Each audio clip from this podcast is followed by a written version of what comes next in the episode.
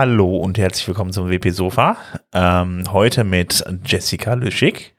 Hallo. Mit Robert Windisch. Hallo. Mit Udo Meisen.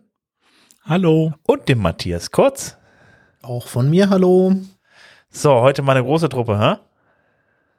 Meinst du, wir sind vollzählig? Äh, jetzt sind wir vollzählig, genau. Eine Handvoll Leute ist doch wunderbar. Großes Sofa hingestellt. Ja, ein verdammt großes Sofa. Also ein Familiensofa haben wir hingestellt heute. ähm, ja, so, ich würde sagen, also wir können auch einfach direkt mal anfangen mit den WordPress Core. Ähm, da ich ja der Meister für zuständig bin, äh, fange ich dann da auch mal an. Ähm, es gibt bald ein neues WordPress und da ist das WordPress 6.0, was ansteht. Und das gibt es jetzt in der Beta 3. Und äh, ja, wenn ihr wollt, dann könnt ihr das runterladen. Es gibt ein sogenanntes Beta-Test-Plugin für WordPress, das könnt ihr euch installieren und dann habt ihr auch die Möglichkeit, dann die letzte Version von WordPress, äh, beziehungsweise die neueste Version, die Bleeding Edge-Version zum Beispiel, äh, bei euch zu installieren.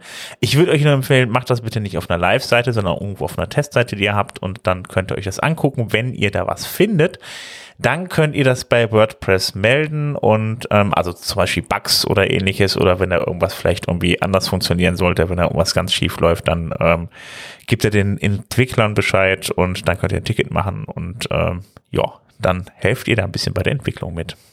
Ähm, ja, WordPress 6.0, da gibt es ein paar kleinere Verbesserungen, unter anderem bei der Barrierefreiheit. Das freut uns ja natürlich alle sehr, ähm, weil das noch nicht so hundertprozentig accessible ist, gerade auch im Blog-Editor-Bereich. Ähm, da kommen jetzt ein paar Sachen, die verbessert wurden. Unter anderem ähm, ist der Text bei Bildern in der Übersicht, also äh, bei, bei den Cover beispielsweise, äh, nee, Quatsch, die Beitragsbilder, äh, die ähm, haben nicht immer Alttext und wenn die, also wenn die nicht hinterlegt sind, wird jetzt automatisch der Post-Title mit eingegeben, äh, mit ausgegeben dann im Frontend, ähm, dann äh, habt ihr das schon mal von der Backe. Ähm, außerdem das Navigieren mit, mittels Tab-Taste in Blöcken wurde verbessert und äh, der Navigationsblock wurde verbessert ähm, in der Benutzerführung, als auch, äh, ja, es gibt weitere Screenreader-Improvements, äh, also Verbesserungen ähm, da ist eine ganze Reihe an Änderungen gekommen, beziehungsweise Verbesserungen gekommen. Das könnt ihr euch mal angucken. Ähm, wir haben dazu einen Artikel verlinkt, äh, wo dann alles draufsteht. Ähm, ist auf jeden Fall jede Menge, die sich da verbessert hat. Man strebt ja dann an, dann halt komplett accessible zu sein, dass jeder dann praktisch auch mit Hilfsgeräten WordPress bedienen kann. Du meinst also, man kommt langsam mit dem Blog-Editor dahin, wo man bis äh, vor Version 5 mit dem Classic-Editor schon war, was die Barrierefreiheit betraf. Ja, ist anscheinend so. Da hat sich mit dem Blog-Editor viel getan. Das war ja auch, glaube ich, ein großer Streitpunkt ganz am Anfang, als man angefangen hat, die Blöcke zu programmieren, dass das nicht wirklich berücksichtigt wurde. Aber äh, so Stück für Stück kommt man wohl wieder dahin, ja. Umso besser. Ja, das ist richtig.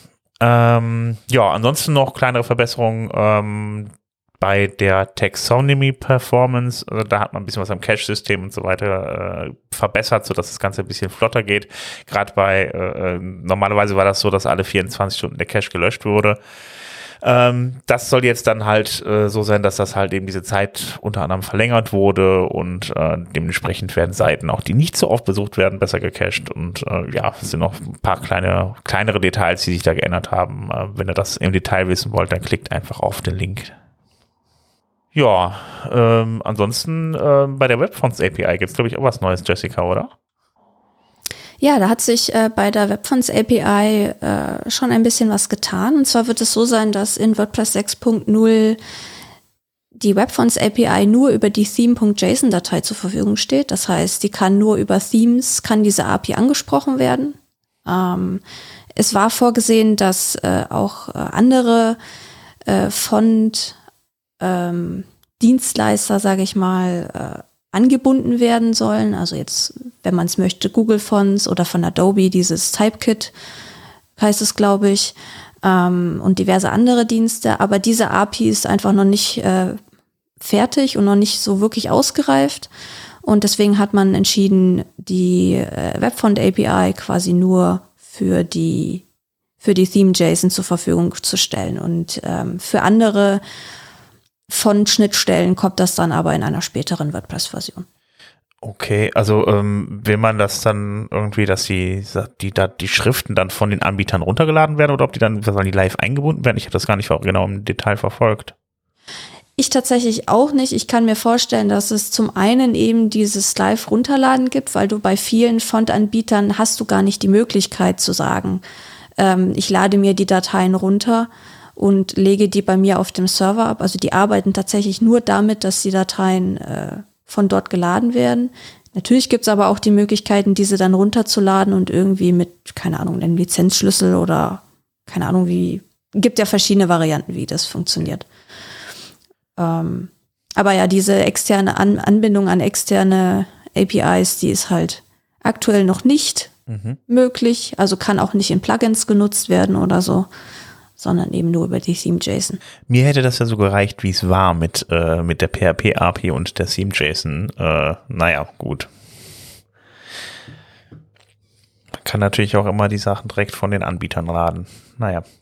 Das geht natürlich auch immer noch, ja. Das ist richtig. Aber es ähm, ist tatsächlich sehr bequem. Also ich habe sie ja schon ausprobiert und mhm. äh, ich war erstaunt, wie gut das funktioniert hat und also mit Dateien einfach dann da reinlegen ins Theme und dann äh, die laden. Genau, also ah, okay. genau, du legst dir die Dateien zum Beispiel ein, in einen Fonts-Ordner. Also ich habe mir die damals von Google Fonts runtergeladen. Das geht ja auch, beziehungsweise nicht direkt von Google Fonts, sondern über so eine über so eine ähm, äh, andere Schnittstelle, die die ähm, die Google Fonts. Da kannst du ja nur die TTF-Dateien runterladen.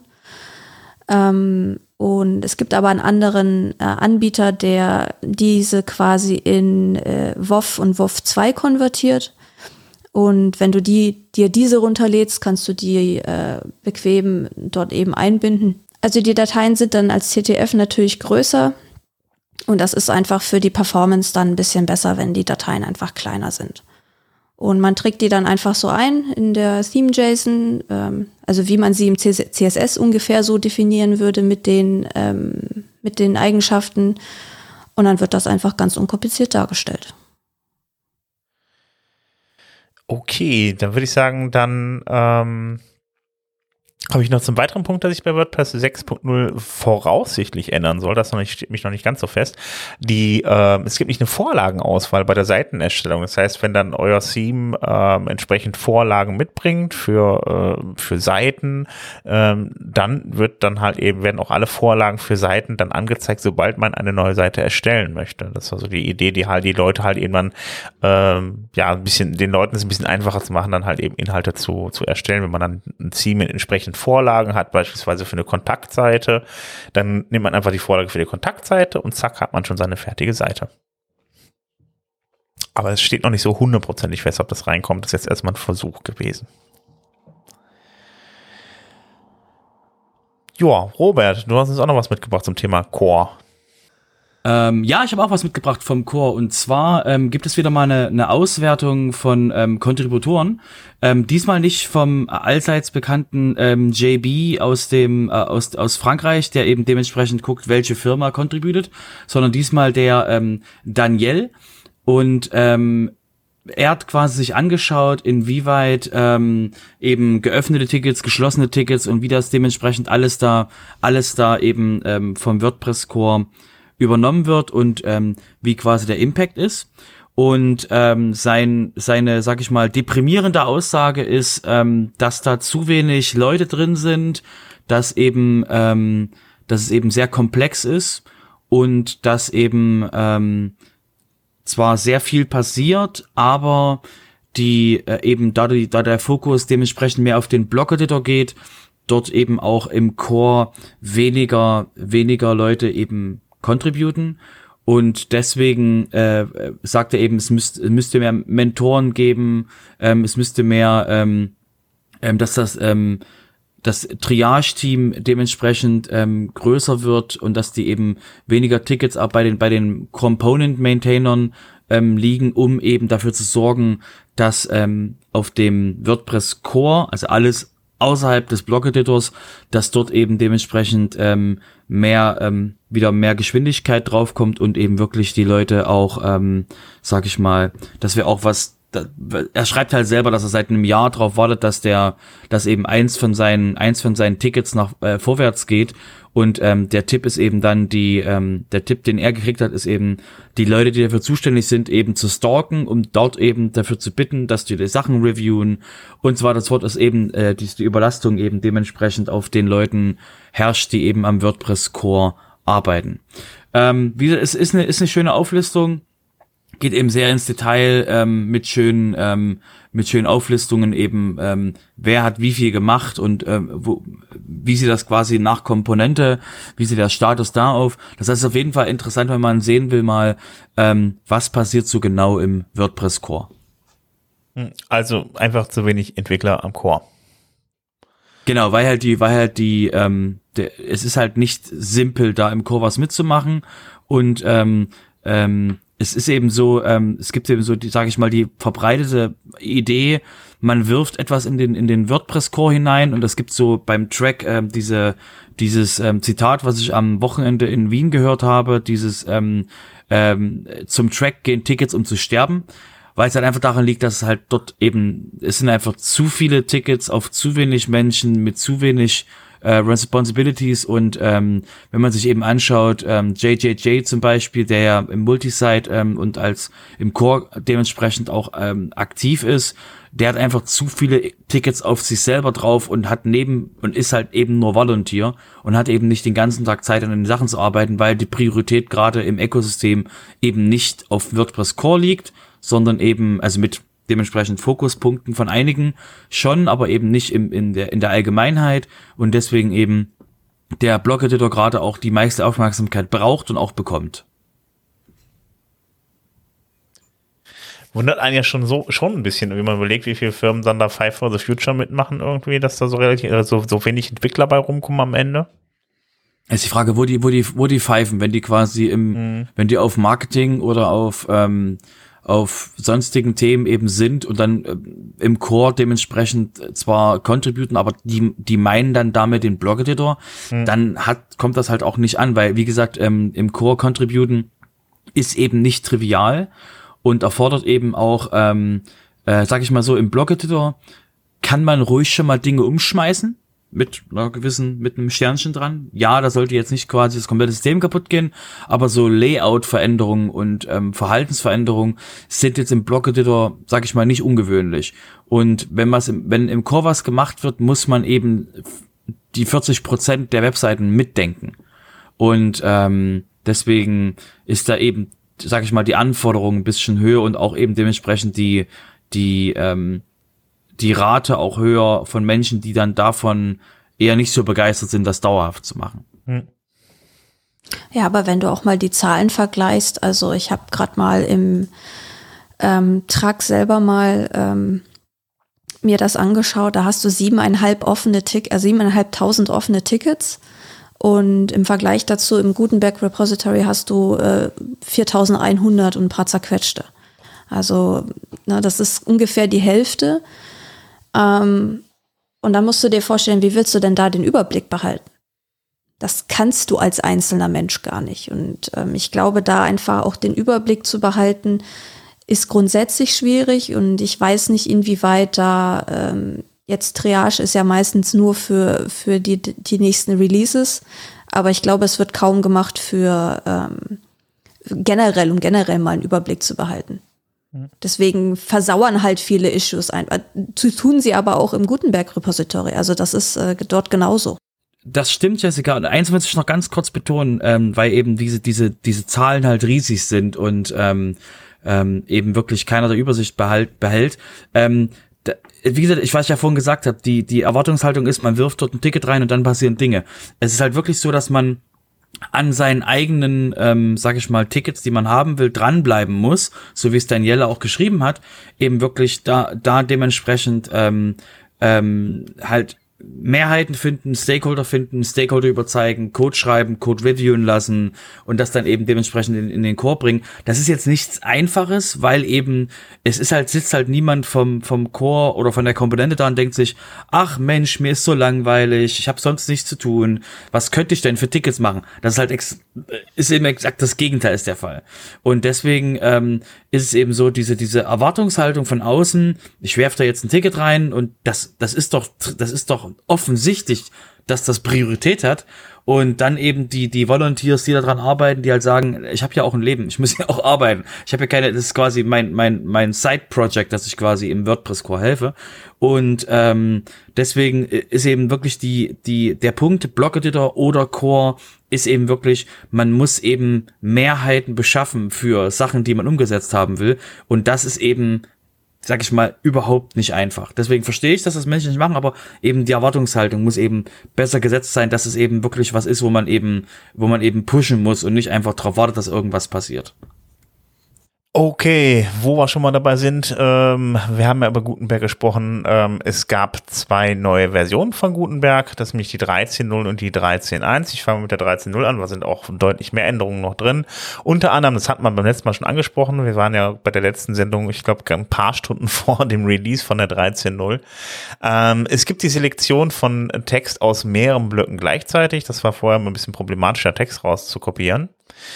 Ähm, außerdem gibt's ähm, ja das Stapeln von Blöcken in Gruppen. Ähm, ja, bei Gruppen war das vorher bisher einfach äh, so, dass man einfach dann da ja äh, in, in dieser Gruppe dann einfach unterschiedliche Blöcke reinpacken konnte und die wurden dann untereinander einfach angezeigt. Jetzt kann man die auch horizontal verteilen, vom Prinzip her ähnlich wie bei Spalten. Ähm, Außerdem ähm, kann man jetzt auch, gibt es noch den Button Beitragsbild verwenden, wenn man das, äh, äh, wenn man das Cover äh, einfügt in den Beitrag. Ähm, und ähm, es gibt noch ähm, ja diese Pages mit den Vorlagen halt eben erstellen. Das hatte das hatte ich ja gerade schon erzählt. Und ähm, der Comments Query Loop wird äh, beziehungsweise der ersetzt den Post Comments Block jetzt. Und ähm, ja, von daher, das ist Version 13. Ähm, Version 13 wird auch in äh, dem nächsten WordPress landen. Die Version 13.1 dann nicht mehr. Da gibt es aber auch nicht so viel zu erzählen. Da kommen aber die Border Controls rein. Also das ist dann äh, ja nächste größere äh, Änderung, äh, Änderung in Gutenberg. Ähm, da hat man eine Möglichkeit dann bei bestimmten Blöcken, ähm, wie beispielsweise auch der Gruppe oder den Tabellen, zu sagen, wie da äh, eine Border drum kommen soll um die Gruppe und äh, wie die aussehen soll, welche Farbe die haben soll, äh, welche Seite welche Größe haben soll und so weiter. Das kann man so relativ granular einstellen. Ähm, kommt aber wie gesagt erst in WordPress 6.1, kann man aber jetzt schon austesten mit dem WordPress Gutenberg Editor, den könnt, ich, äh, den könnt ihr euch praktisch runterladen. Und ähm, ja, dann einfach mal bei euch auf dem WordPress installieren. Wie gesagt, dann auf jeden Fall auch auf einer Testseite und dann könnt ihr die neuen Funktionen alle ausprobieren, die dann in ja, 6.0 beziehungsweise 6.1 bei WordPress reinkommen sollen. Ja, und da wir gerade das Thema Gutenberg hatten, noch einen kleinen Hinweis. Wir hatten uns vor paar Ausgaben ja schon mal darüber unterhalten, dass die Gutenberg Landingpage äh, auf WordPress.org überarbeitet wird. Ähm, das ist jetzt fast fertig, also wer äh, sich, sich mal angucken will, es lohnt sich, äh, mal einen Blick drauf zu werfen. Habe ich noch gar nicht getan, müsste ich mal tun. WordPress.org-Gutenberg. Ah, okay. Ah, alles klar. Wunderbar. Gut. Da hat uns die Jessica noch was mitgebracht. Ja, das sehe ich auch gerade. nee, dann guckst du erst mal an. Nee, alles gut. Ich habe das schon gesehen. Äh, okay. Aber ich habe es mir noch nicht im Detail durchgelesen, aber es klingt sehr interessant. Und zwar äh, geht es darum, dass ähm, man eine bessere Entwickler- und Besucher-Experience, äh, scheiße, wenn man alles übersetzen muss. Erfahrung. Erfahrung, Dankeschön. Eine bessere ähm, Entwickler- und Besuchererfahrung mit Blöcken äh, ja, ein bisschen evaluieren möchte, wie man das dann insgesamt verbessern kann. Also ich glaube, da geht es nicht unbedingt um Visitor Experience, sondern eher, ach nee, doch, a Final User Visiting a WordPress-Site, okay. Ich dachte, da ging es eher um Ach nee, es sind doch drei Teile. Okay, in der Überschrift stehen zwei Teile, aber eigentlich ist das aufgespalten in drei Teile. Also es geht einmal wie äh, darum, wie die User Experience für Besucher ist, wie sie für ähm, im Editor selber ist und wie sie halt für die ähm, für die Entwickler ist, wenn sie einen eigenen Blog erstellen oder insgesamt damit mit dem Blog-Editor ähm, arbeiten, ihn erweitern. Und äh, ja, da soll man sich an einer Diskussion beteiligen im, ich glaube, im GitHub ist das, ja. Und ähm, ja, da werden halt so ein paar Fragen gestellt, ähm, welche oder die eigenen, dass man die eigenen Erfahrungen teilen kann. Welche macht man so mit dem Editor als Besucher, als ähm, jemand, der darin arbeitet oder halt auch als Entwickler. Und ja, da könnt ihr auf jeden Fall mal reinschauen. Link ist dann in der Linkliste. Und das werde ich mir heute Nachmittag auch nochmal ganz in Ruhe durchlesen. so, Matthias, du bist auch noch da, oder? Natürlich bin ich da. Wunderbar. Und auch, du hast auch noch was Schönes mitgebracht, oder?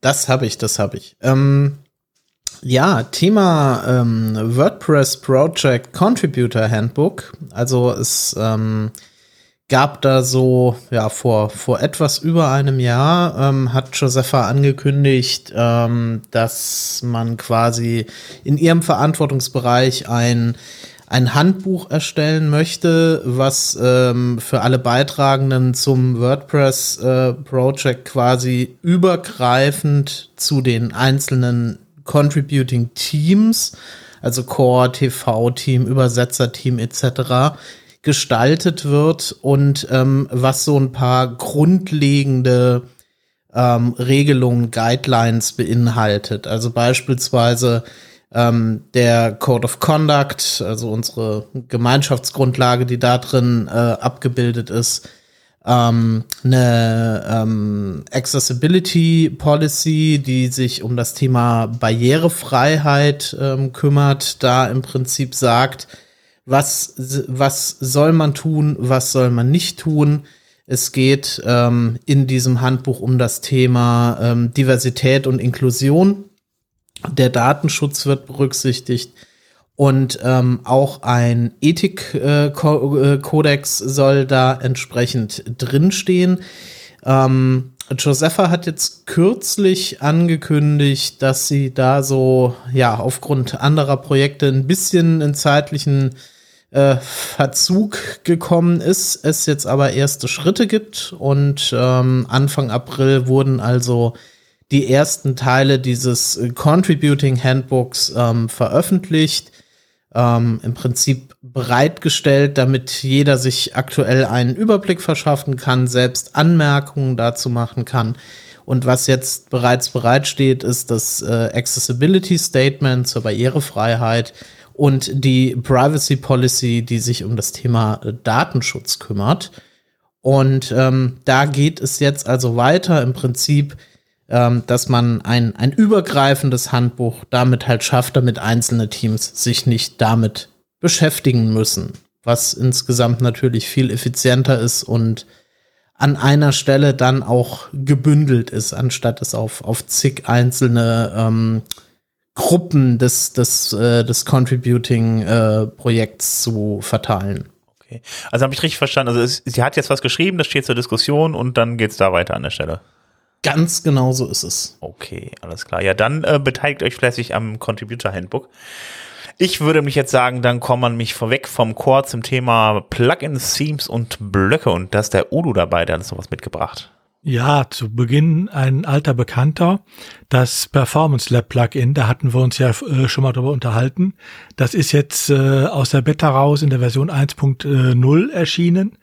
Ähm, mit auch paar neuen Sachen drin. Also was immer noch drin ist, ist äh, die äh, der Support für äh, das WebP-Format für Bilder. Aber es sind jetzt auch so paar Erweiterungen für äh, den WordPress äh, Health Check drin wo halt jetzt auch kontrolliert werden kann, äh, wie ist das, wie sieht das überhaupt aus auf äh, meiner Installation mit dem äh, WebP Support? Wie sieht das aus mit dem äh, Persistent Object Cache? Äh, ist der vernünftig bei mir eingerichtet? Arbeitet der? Wie sieht das aus mit den Autoload Optionen ähm, in der WP Options Tabelle in der Datenbank? Ähm, und äh, wie sieht das aus mit den ähm, äh, Ressourcen äh, mit den Assets, die ich lade von JavaScript als JavaScript oder als CSS, äh, läuft da auch alles rund. Also dies äh, im Moment ist das ähm, Plugin sehr stark auch, wie gesagt, auf Kontrolle ähm, über den äh, Site Health Check. Was äh, ist bei euch vielleicht noch verbesserungsbedürftig? Äh, von daher, wer es noch nicht äh, bei sich installiert hat, installiert es und probiert es aus.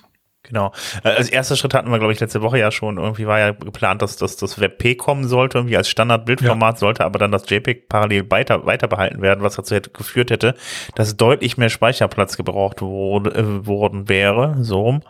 Und äh, das steht jetzt dann wieder zur Diskussion, das kommt dann jetzt leider nicht. Jedenfalls nicht in 6.0, aber es kommt ja genau. vielleicht in späteren Versionen. Genau. Gut, dann kommen wir zum Thema WooCommerce. Jessica, ja, WooCommerce äh, entwickelt sich natürlich auch weiter, was den Blog-Editor angeht. Ähm, derzeit ist es ja noch nicht möglich, sag ich mal, alles einzeln zu definieren.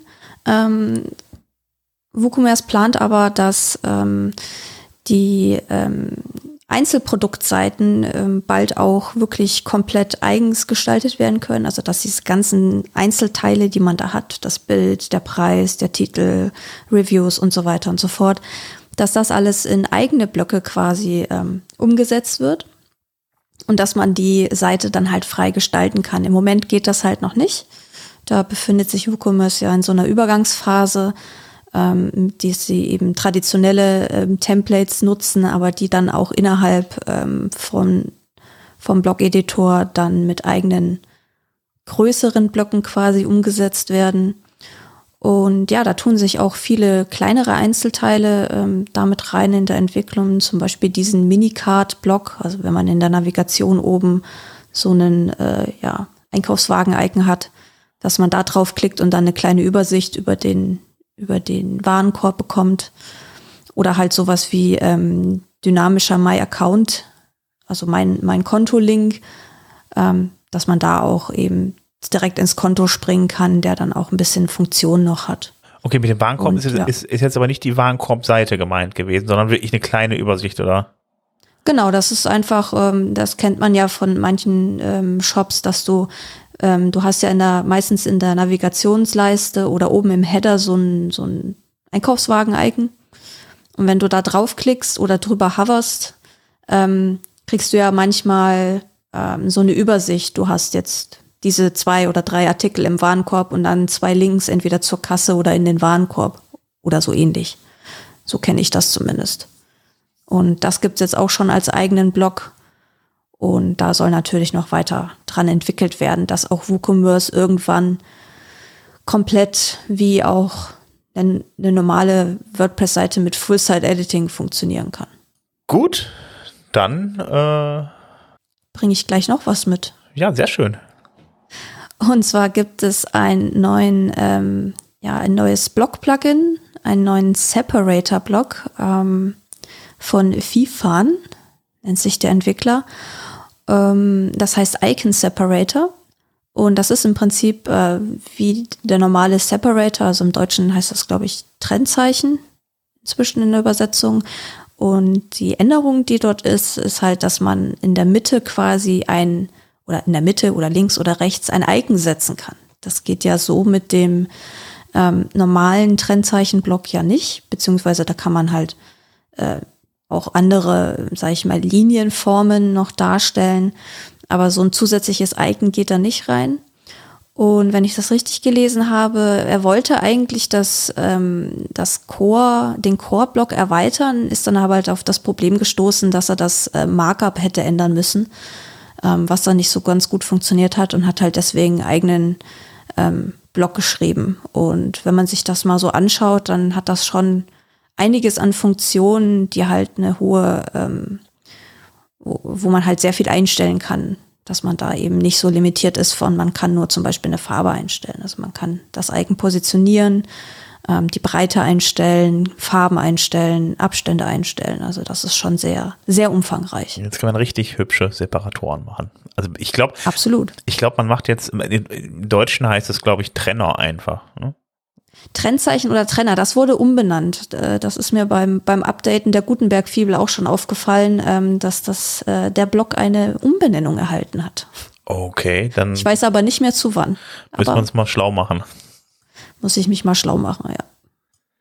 Ja, und dann haben wir noch ein weiteres Plugin, das sich mit äh, einer ja eigentlich schon uralten Funktion beschäftigt. Es geht nämlich um ähm, die Sprachenauswahl. Wir kennen das ja alle, WordPress an sich ist Englisch äh, und wenn ich es in einer anderen Sprache haben will, wähle ich die im Backend aus. Jetzt gibt's da ja immer wieder das Problem, stellen wir uns vor, ähm, wir wählen Deutsch in der Sie-Variante aus oder wir sind Schweizer und nehmen die Schweizer Deutsch-Variante. Und jetzt gibt es irgendeine Übersetzung nicht in dieser Sprache, dann spricht, äh, springt er ja zurück auf das Englische. Das ist natürlich manchmal misslich, denn äh, bleiben wir bei dem Beispiel, ich äh, nehme die Sie-Variante oder die Schweizer Variante. Äh, wenn es da keine Übersetzung gibt, gibt es aber vielleicht doch die normale DE-Übersetzung, die Du-Variante. Dann wäre es ja sinnvoller, darauf zurückzuspringen und dann erst, wenn es die auch nicht gibt, das Englische zu nehmen. Mhm. Dem haben sich schon vor Jahren zwei Plugins angenommen. Das eine äh, von äh, Bernhard Kau, ähm, Language Fallback, das äh, funktioniert bis heute auch tadellos. Und dann gab es vor fünf Jahren ein zweites Plugin, Preferred Languages. Ähm, das hatte federführend der Pascal Birchler entwickelt. Das war auch immer angekündigt als äh, oder ausgewiesen als Featured Plugin. Das heißt, es sollte in den Core kommen. Das war vor fünf Jahren, dann hörte man lange Zeit nichts. Also der äh, Unterschied zwischen den beiden Plugins ist, äh, war, bei dem von dem Bernhard Kau äh, konnte man dann eine Fallback-Sprache einsetzen. Also man konnte, wenn man zum Beispiel Deutsch Sie oder Deutsch Schweiz ausgewählt hatte, konnte man dann als Fallback-Sprache Deutsch normal, die Du-Version, DEDE e auswählen. Fiel dann darauf zurück ähm, und erst wenn da nichts war aufs Englische und mit dem ähm, äh, Plugin Preferred Language, mit dem Feature-Plugin konnte man sogar längere Ketten noch machen. Ähm, an diesem Plugin hatte ich, an diesem Feature-Plugin hatte ich lange Zeit nichts getan. Ähm, und jetzt plötzlich gibt es da auch wieder ein Lebenszeichen, auch wieder von dem Pascal Bircher. Also auch da geht die Entwicklung wohl weiter. Im Moment mit dem ehrgeizigen Ziel, jetzt endlich auch äh, mit 6.1 in den Core zu kommen. Gut, warten wir es mal ab, aber jedenfalls auch da geht's weiter. Und äh, vielleicht auch eine gute Idee, einfach mal diese beiden Plugins vorzustellen für alle, die nicht den, äh, die normale deutsche äh, Sprachdatei haben, sondern zum Beispiel die Schweizer, die Sie-Version oder sonst sowas nehmen. Mhm. Ja, das macht ja auch vielleicht schon mal Sinn, gerade wenn man, wenn man, äh, ich meine, bei WordPress jetzt wahrscheinlich nicht so der Fall, dass das nicht übersetzt ist ins Deutsche oder ins Du oder in die Sie-Version, aber bei Plugins macht das halt wirklich sehr viel Sinn. Ja. ja. Die Plugins und Themes, die sind größtenteils ja nicht übersetzt oder oftmals nicht übersetzt. Wenn ja, sich in allen Sprachen vor allem, ne? Ja. Ja, vor allen Dingen, wenn du halt nur die normale DE-Versions- oder Sprachdatei hast, ähm, dann ist halt DEAT, DECH, DE, DE formal, äh, die sind dann halt, wenn du die einsetzt, dann hast du halt alles andere in Englisch. Also das äh, ja. Mhm. kommt halt, ne, wenn du ein, ein, ja, sag du? Ja, mach du. Okay, das ist halt, wenn man eben, wie gesagt, auch im, im Plugin Support mal eine Zeit lang ist, ist das halt auch immer schwierig, weil die Leute kommen dann zu und sagen, öh, das Plugin ist ja gar nicht auf Deutsch, aber sie schreibt, da wäre es eine deutsche Sprachversion und dann kommt halt, kam eigentlich so in 100 oder sagen wir 95 Prozent der Fälle raus, ähm, dass sie halt eben etwas anderes als DE.de e eingesetzt haben. So, das wäre ja. damit dann tatsächlich äh, wäre dieser, wären solche Supportanfragen einfach nicht mehr existent, wenn es eben diese Funktion gäbe.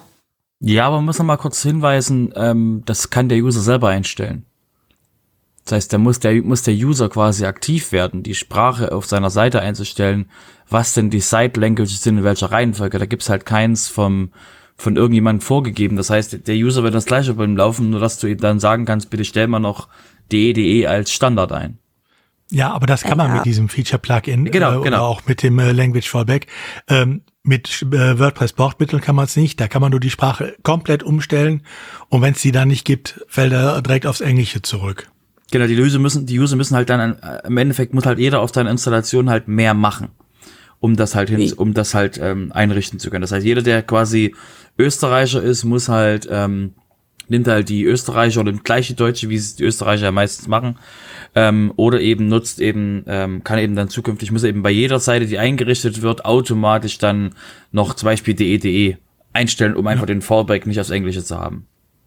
Ja, aber ich das glaub, ist äh, noch etwas einfacher, als dann noch ein zusätzliches, zusätzliches Plugin installieren zu Das ist richtig. Deswegen, deswegen, das muss Ja, in den Chor. genau bin ich dieses. vollkommen, bin ich vollkommen, bin ich vollkommen bei euch. Fre- Freue mich sehr, dass der, dass der ähm, äh, Pascal da ähm, äh, daran arbeitet und ähm, eben das Einzige, was jetzt noch offen ist, hat er selber geschrieben, sind halt ähm, so zwei ish Tickets. Aktuell sind vier offene Tickets bei ihm im im im, im GitHub drin und äh, die müssen halt, die müssen halt ähm, gemacht werden, um eben dafür zu sorgen, dass es eben in den Chor aufgenommen, also um eben es ähm, für den Chor vorzubereiten, dass es aufgenommen werden kann. Ja, man muss halt auch sehen, ähm, für uns hier in Deutschland ist es noch relativ leicht zu handeln. Ne? Ähm, die meisten benutzen sowieso die normale DEDE-Version, denke ich mal. Und die, die zum Beispiel eine Sie-Version benutzen, ähm, da ist das dann genau eine Fallback-Stufe auf die DEDE, also auf die Du-Version. Ähm, und das war es dann. Mehr brauche ich da nicht. Danach kann ich kann ruhig eigentlich kommen. Wer die Schweizer Version einsetzt, kann genauso auf die normale deutsche Version rückfallen und dann kann die englische Version kommen. Ähm, das ist noch relativ einfach. Schwieriger wird das, und das, das ist wohl das Problem, weshalb es auch dieses äh, Feature-Plugin äh, Preferred Languages gibt. Ähm, in anderen Sprachen brauche ich längere Verweisungsketten. Stellt euch vor, Spanisch. Ne, ähm, das Spanisch in Spanien und äh, in Lateinamerika ist durchaus manchmal unterschiedlich. Da kann ich aber durchaus dann auch Verweisungsketten haben, dass ich sage, okay, ich komme jetzt aus Costa Rica wenn es da die Version nicht gibt, dann nehme ich die mexikanische, weil die ist mir immer noch näher und wenn es da auch nichts gibt, dann erst die spanische. Also da habe ich teilweise drei oder vier Verweisungsketten. Ähm, und das bildet halt dieses äh, Feature-Plugin Preferred Languages auch ab. Das ist halt, was das besonders kann, aber was es ja wohl auch ein bisschen komplizierter macht. Genau, aber so machen sie Browser, so hat's ja, so hat's ja, so hat's ja äh, Pat, äh, Pascal auch geschrieben, so machen sie, sie machen sie ja alle Softwaren. Also so Browser machen es genauso. Wenn ihr quasi irgendwas natürlich. seht auf einer Webseite, dann ist es halt das, also es ist vom Konzept her ist es halt das exakt das gleiche, was auch zum Beispiel Browser und andere Softwareprodukte machen. Ja. Und so sollte es ja auch sein. Genau. Okay, und Stichwort Featured Plugins. Ich habe auch was mitgebracht. Und zwar ähm, ähm, kennt ihr ja, wie gesagt, das Feature-Plugin jetzt, wo eben diese, diese äh, Preferred Language, dass das ein Feature-Plugin werden soll. Und es gibt ja auch andere, wie zum Beispiel das Performance-Plugin. Und das sind ja Plugins, die dementsprechend einen, ähm, einen Feature, Feature oder Beta-Status genießen. Und das heißt eben, dass sie offiziell vom Projekt anerkannt werden als etwas, das eben dementsprechend ähm, ins Projekt, dementsprechend zum Projekt gehört oder ins Projekt rein soll. Und was jetzt eben gemacht werden soll dort ist, ähm, dass man ähm, bei so einem Plugin nicht mehr selbstständig Leute hinzufügen kann und auch nicht mehr selbstständig ähm, einfach, ähm, sag ich mal, das Plugin umwidmen kann. Der, was verhindert werden soll, ist, dass irgend, dass irgendjemand mit einem totalen coolen Feature-Plugin kommt, wir sagen, ja, finden wir cool, bitte machen. Und dann wird das umfunktioniert zu einem, zu einem, äh, zu einem Premium-Plugin, ohne dass dementsprechend ähm, ähm, die Community jetzt so richtig was dagegen tun kann, weil es eben immer noch dann dementsprechend gefeatured ist.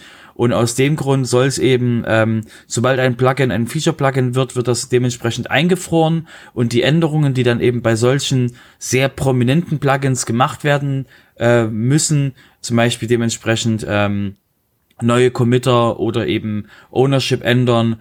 Das muss eben dementsprechend mit dem ähm, mit dem Plugins at WordPress.org Team gemacht werden, um eben dort dafür zu sorgen, dass eben so ein Plugin nicht ähm, dementsprechend umgewidmet werden kann.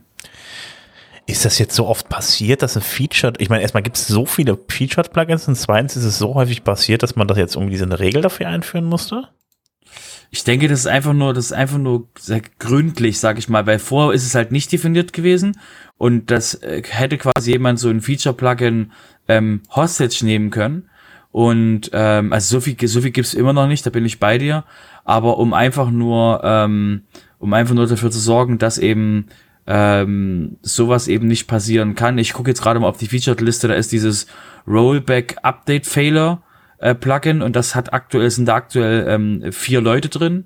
Ähm, also kein, nicht die BBPress Team, nicht die BBPress Community, wie es halt bei BuddyPress, wie es bei BuddyPress in anderen Plugins ist, sondern wirklich ähm, äh, vier einzelne Leute. Und es könnte halt, also, na, also ich, wenn ich jetzt quasi drauf gucke, wer könnte halt der Auslöser von der ganzen Nummer gewesen sein, ähm, fällt mir halt von den ganzen Sachen, die jetzt da sind, eigentlich bloß das da unten auf. Oder wir reden gerade vom Classic Editor. Ich weiß es nicht. Ähm, jedenfalls ähm, ist das halt, ist das halt eine, eine Regel, die eben dementsprechend, ähm, sag ich mal, um eben mehr Feature, also um mehr, äh, um mehr Featured Plugins zu erlauben, wäre es halt besser, man schreibt das wirklich fest, dass man eben so ein Feature Plugin nicht einfach quasi reintricksen und dann eben zu einem Premium Plugin umfunktionieren kann, um eben da dementsprechend die Erwartungshaltung klarer zu setzen. Weil sonst heulen wir wiederum im Podcast in einem Dreivierteljahr, weil irgendjemanden in, in, in Premium, also so ein, ähm, bei jemandem Feature-Plugin gemacht hat, daraus ein Premium-Plugin geworden ist, dann die WordPress-Community reagiert, obwohl das nirgendwo niedergeschrieben ist. Deswegen finde ich das gut, dass sie vorher die Erwartungshaltung setzen. Also ich finde das, finde das sehr schön. Dann regen wir uns quasi weniger in Zukunft drüber auf. Hm. Okay, ähm, ja, äh, wir hatten da noch so ein kleines Aufregerthema ja, das gab es diese Woche tatsächlich. Und zwar hat das oder ist äh, im, im, im Subreddit zu WordPress aufgefallen, dass das MemberPress-Plugin ähm, ja den Zugang im Backend zu den Plugin-Einstellungen quasi komplett sperrt, wenn die Lizenz nicht verlängert wird. Und das hat so ein bisschen Aufruhr gegeben, weil Kaum ist die Lizenz abgelaufen, schon kommt man gar nicht mehr in seine äh, Verwaltungsoberfläche rein. Und das ist äh, einigen Leuten wohl etwas sauer aufgestoßen. Zumal es ja tatsächlich ähm, ja so ein, so ein kleiner Bruch ist mit den, sag ich mal, ja, was man so sagt, so mit den ähm, Bedingungen, die jeder so akzeptiert eigentlich, der WordPress äh, Premium Plugins auch entwickelt und bereitstellt. Also äh, Usus ist es ja bisher eigentlich zu sagen, okay, wenn eine Lizenz für ein Premium Plugin abgelaufen ist, habe ich zum Beispiel keinen Support-Anspruch mehr. Ich bekomme keine Updates mehr für das Plugin, aber ich werde in der Funktionalität nicht besch äh, beschnitten.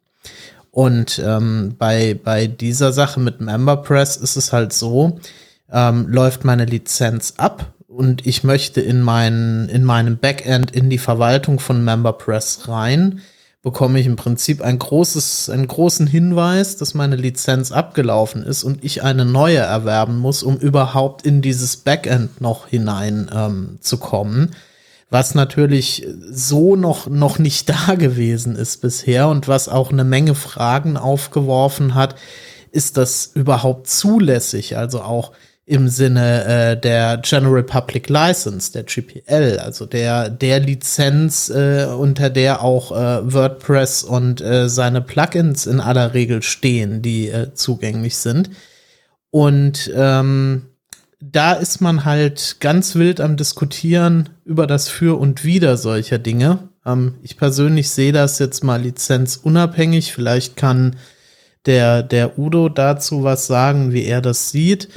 Ähm, ich sehe das alleine aus dem Grund schwierig, weil es ja auch zig Fälle dafür geben kann, warum man zum Beispiel ähm, eine Lizenz nicht mehr benötigt. Also nur mal als Beispiel, ich habe vielleicht ein, ein Forum laufen, wozu ich MemberPress einsetze, habe mich aber entschieden, ich möchte dieses Forum nicht mehr länger betreiben, ich lasse keine Neuregistrierungen mehr zu.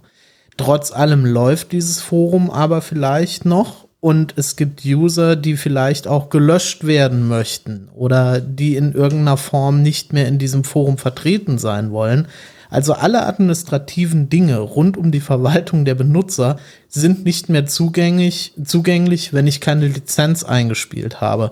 Und das ist tatsächlich schon ein, äh, ja, ein, ein sehr krasser Schritt zumindest. Ob er, ob er gut ist, äh, da mag jeder sich selbst ein Urteil drüber bilden, aber er ist schon sehr krass, wie ich finde. Ja, ich muss auch sagen, da irgendwo schlagen da zwei Herzen in meiner Brust. Auf der einen Seite, ich kann verstehen, ähm, dass Plugin-Entwickler natürlich Geld damit verdienen müssen, äh, auch für die Weiterentwicklung, ist auch in meinem Interesse, wenn ich es einsetze, damit es auch weiterentwickelt wird. Ähm, aber es gibt da halt eine gewisse, ich sag mal, User Experience, äh, die heißt natürlich, ähm, ich krieg zwar vielleicht keine Updates und keinen Support mehr, aber ich kann wenigstens das alte weiter benutzen. Ähm, und andersrum sehe ich natürlich auch das, was jetzt hier passiert. Ich meine, das ist das Gleiche, was wir bei den ganzen äh, Plugins haben, die im Moment immer mehr umgebaut werden auf SaaS-Dienste. Na, da haben wir das gleiche Problem. Wenn da die Subscription-Zeit um ist, äh, dann äh, wird der Zugang zum SaaS-Dienst gesperrt und dann ist das Ding auch funktionslos. Also deshalb, das kann viel passieren. Das kann auch unter GPL passieren, weil unter GPL bin ich ja nicht verpflichtet, äh, immer nur funktionsfähige Sachen zu bauen. Ich kann ja auch Schrott unter GPL stellen. Ähm, und so auch hier solche Sachen. Das schon. Ähm, das Problem, was ich aber sehe, ist gerade bei einem Plugin wie dem hier, ähm, wo ich ja eventuell, und selbst wenn es nur für eine Auslaufzeit ist, immer noch äh, Benutzer habe äh, mit noch laufenden Abos ähm, oder auch wenn es alte nur sind, äh, selbst wenn ich nur, du hattest eben das Beispiel ja mit dem Forum, ähm, das läuft einfach weiter. Ich brauche eigentlich auch keine Version mehr, die da großartig mir irgendwelche ähm, äh, Abos abrechnet oder sonst was, sondern äh, es geht einfach nur, es läuft weiter. Äh, es gibt aber auch Leute, die haben sich da schon mal ähm, registriert, haben sich wieder abgemeldet und jetzt kommen die nach paar Jahren an und sagen, das sind aber vielleicht noch Daten von mir, die müssen jetzt gelöscht werden und ich komme da überall nicht mehr rein vernünftig. Äh, das kann es nicht sein. Ne? Also deshalb, es gibt Plugins, äh, wo ich da ein gewisses Verständnis für habe und es gibt Plugins, wo ich einfach aufgrund ihrer Funktionalität und äh, dem, was sie anbieten und dem, was da dran hängt, dann unter Umständen auch an äh, Verpflichtungen für den Einsetzenden, äh, da kein Verständnis zu habe. Und MemberPress gehört da für mich eindeutig in die zweite Variante. Ja, muss man noch dazu sagen, es gibt ja auch mittlerweile diese, diese entsprechenden Portale, ähm, die dann die Plugins nehmen, die kostenpflichtig sind, dann die GPL-Lizenz ausnutzen und die dann für ganz kleines Geld wieder weiterverkaufen. Ähm, das ist aber so, die kopieren ja dann einfach praktisch dann das Plugin rum, ne? Da gehe ich jetzt mal von aus. Also ich denke mal, ich weiß nicht, wie das, vielleicht ist das ja auch eine Reaktion darauf, das dann so, so umzubauen, dass die, die, die Oberfläche nicht, äh, nicht mehr nutzbar ist. Äh, ähm, und dass dann die Leute halt eben auch auf die eigene Seite zwingt irgendwie. Also ich habe auch gerade noch mal nachgeguckt, nur gerade das noch ein Nachtrag. Ähm, auch die ähm, Bezahl-Plugins äh, Version von MemberPress, alle drei laufen unter GPL. Das äh, steht auf der Webseite von denen ausdrücklich drin. Das heißt, ähm, GP, äh, es läuft unter GPL. Wenn sich also einer die Mühe machen will und äh, die anpassen will, bitte sehr, soll das tun. Ne? Ähm, das heißt aber nicht, dass ich jetzt unbedingt auf solche Null-Seiten äh, gehen würde. Ähm, weil erstens mal mag ich solche Schmarotzer nicht, äh, anders kann man das ja nicht bezeichnen. Ähm, und zum zweiten Mal äh, wäre ich mir da nicht sicher, äh, was ich mir da an Kretzer alles mit reinhole. Ja, ja. Weil äh, die, die diese Sachen ausbauen, die bauen dafür manchmal meistens auch oder oftmals auch äh, andere Sachen wieder ein, die ich auch nicht haben möchte. Mhm, genau. Ne? Also, also wer auf solchen Seiten geht, der kann seine Seite eigentlich auch direkt abschalten. Es ähm, gab zum Thema ähm, GPL ähm, im Übrigen auch vor einigen Jahren schon mal eine Anfrage eines Mitglieds der, der spanischen WordPress-Community zu genau einem solchen Verhalten, was also was also Geschäftsmodelle von Plugins angeht, zu einem so sogenannten Sperrbildschirm in dem Fall. Und ähm, die Free Software Foundation, die also ähm, Herausgeber der GPL ist, ähm, ist ja eine ganz äh, bekannte Foundation, die hat also damals wohl mitgeteilt, dass die ähm, GPL es nicht grundsätzlich untersagt, einen solchen Lockscreen ähm, vorzuschalten. Also unter GPL-Gesichtspunkten ist zumindest dieser Aussage nach daran nicht zu bemängeln solange es eben sichergestellt ist, ähm, dass sich, dass der Code zugänglich ist und auch editiert und dieser Lockscreen auch entfernt werden kann. Jetzt kann man natürlich trefflich äh, darüber streiten, ob das ähm, den Fähigkeiten der allermeisten Anwenderinnen und Anwender entspricht, das selbst tun zu können. Und wenn Sie einen ähm, Entwickler damit beauftragen, ob die Kosten damit in, äh, in sinnvollem äh, Vergleich zum Kauf der Lizenz stehen. Aber grundsätzlich sieht die äh, Free Software Foundation in, in solchen ähm, Vorgehen, bei einem solchen Vorgehen wohl keine Bedenken. Das fand ich auch ein sehr interessantes Statement dazu. Ja, legal gesehen ist es so. Ja, du kannst als ähm, GPL kannst du ja alles ähm, lizenzieren, ähm, egal wie es funktioniert. Nur du musst ja halt gefahren lassen, dass irgendeiner äh, auch dann rumfuscht und deine Sperre ausbaut. Nur damit, ich meine, damit sind wir dann wenigstens wieder auf dem Standpunkt, äh, auf dem Punkt, wenn man sowas machen würde, äh, dass man zwar immer noch keine Updates bekommt, aber äh, wenigstens mal wieder das alte benutzen kann. Und äh, das ist dann ganz legal. Ja, spannendes Thema. Das Problem ist halt, hier ist das hochgekocht. Erstens mal, weil es hier äh, durchaus Implikationen hat, die man nicht haben möchte äh, als Betreiber. Ähm, nachvollziehbar. Und hier ist es natürlich auch hochgekocht, weil es eines der ersten Plugins äh, ist, die das so handhaben, entgegen der eigentlich üblichen äh, Erfahrung, die man mit WordPress-Plugins, auch mit Bezahl-Plugins hat. Ich meine, die übliche Erfahrung ist die, äh, dass man keine Updates mehr bekommt. Oder wenn man sich von Team Force so geholt hat, dass man sogar Updates immer noch bekommt, nur keinen Support mehr. Aber die Erfahrung ist ja nirgendwo bisher gewesen, dass man die Plugins dann gar nicht mehr benutzen kann. Ne? Mit sowas rechnet ja auch kaum einer. Und wenn wir ehrlich sind, wenn wir MemberPress irgendwo im Einsatz hätten, einer von uns, wir hätten vorher auch nicht drauf geachtet, ob wenn wir dann aufhören, ähm, plötzlich ähm, gar nicht mehr drauf zugreifen können oder was. Auf die Idee kommst du ja auch nicht. Ja, ich bin da generell bei der Frage, wie du sagst, auch so ein bisschen hin und her gerissen, nicht nur aus äh, Sicht des, des, nicht nur aus wirtschaftlicher Sicht des Anbieters, sondern oft ist es ja auch so bei solchen Plugins, ähm, Premium-Plugins, die werden einmal gekauft dann werden sie konfiguriert. Nehmen wir mal irgendein SEO-Plugin beispielsweise. Es wird gekauft, konfiguriert, wird eingesetzt, Redirects werden gesetzt, so wunderbar. Das Ding arbeitet. Und wenn es dann ans Verlängern geht, um Updates zu bekommen, die ja in aller Regel auch äh, durchaus öfter mal sicherheitsrelevant sind, ähm, da wird dann auch gerne drauf verzichtet. Das heißt, ähm, man betreibt dann allzu gerne WordPress-Installationen mit äh, Plugins, die einfach keine aktiven ähm, Aktualisierungen mehr bekommen. Und alleine aus dem Gesichtspunkt ist es natürlich schwierig zu sagen, ich setze sowas ein, zahle aber generell dann halt nicht für ähm, den Support und für die Updates. Ne? Also es ist wirklich ein, ein schwieriges Thema und ich glaube, es ist sehr blickwinkelabhängig, ähm, wie man darüber denkt. Ja, aber ich denke mal, du kannst eigentlich jeden fragen, der Webseiten in die Wartung übernimmt, äh, die äh, also die fremde Webseiten in die Wartung übernimmt. Ähm, frag die mal, äh, was denn äh, ihre älteste Webseite ist, die sie da bekommen haben. Mhm. Ich würde mich nicht wundern, wenn da heute noch Webseiten mit WordPress 3.x kommen. Ähm, Ne? Also das Thema, das hast du ja überall. Ähm, oder dann wird aus anderen Gründen, was ich oder bei Teams hast du das ja auch ständig. Die werden nach paar äh, Monaten nicht mehr äh, äh, oder nach paar Jahren nicht mehr weiter gepflegt und äh, trotzdem werden sie weiter eingesetzt, wenn man so viel dran rumgefuhrwerkt hat, dass man gar nicht mehr auf ein anderes Team so schnell umsteigen möchte. Ne? Oder wir werden es auch gleich bei Security noch sehen, uralte Plugins, aber sie werden immer noch eingesetzt. War das jetzt das Stichwort für die nächste Spalte oder? Nein, das, das, das, Stichwort für die nächste Spalte wäre eigentlich, mein Gott, habe ich lange daran überlegt, wie ich da den, den Übergang gestalte. Das Stichwort für die nächste Spalte ist ganz einfach, während man irgendwo User ausschließt, ist man anderswo etwas offenherzig.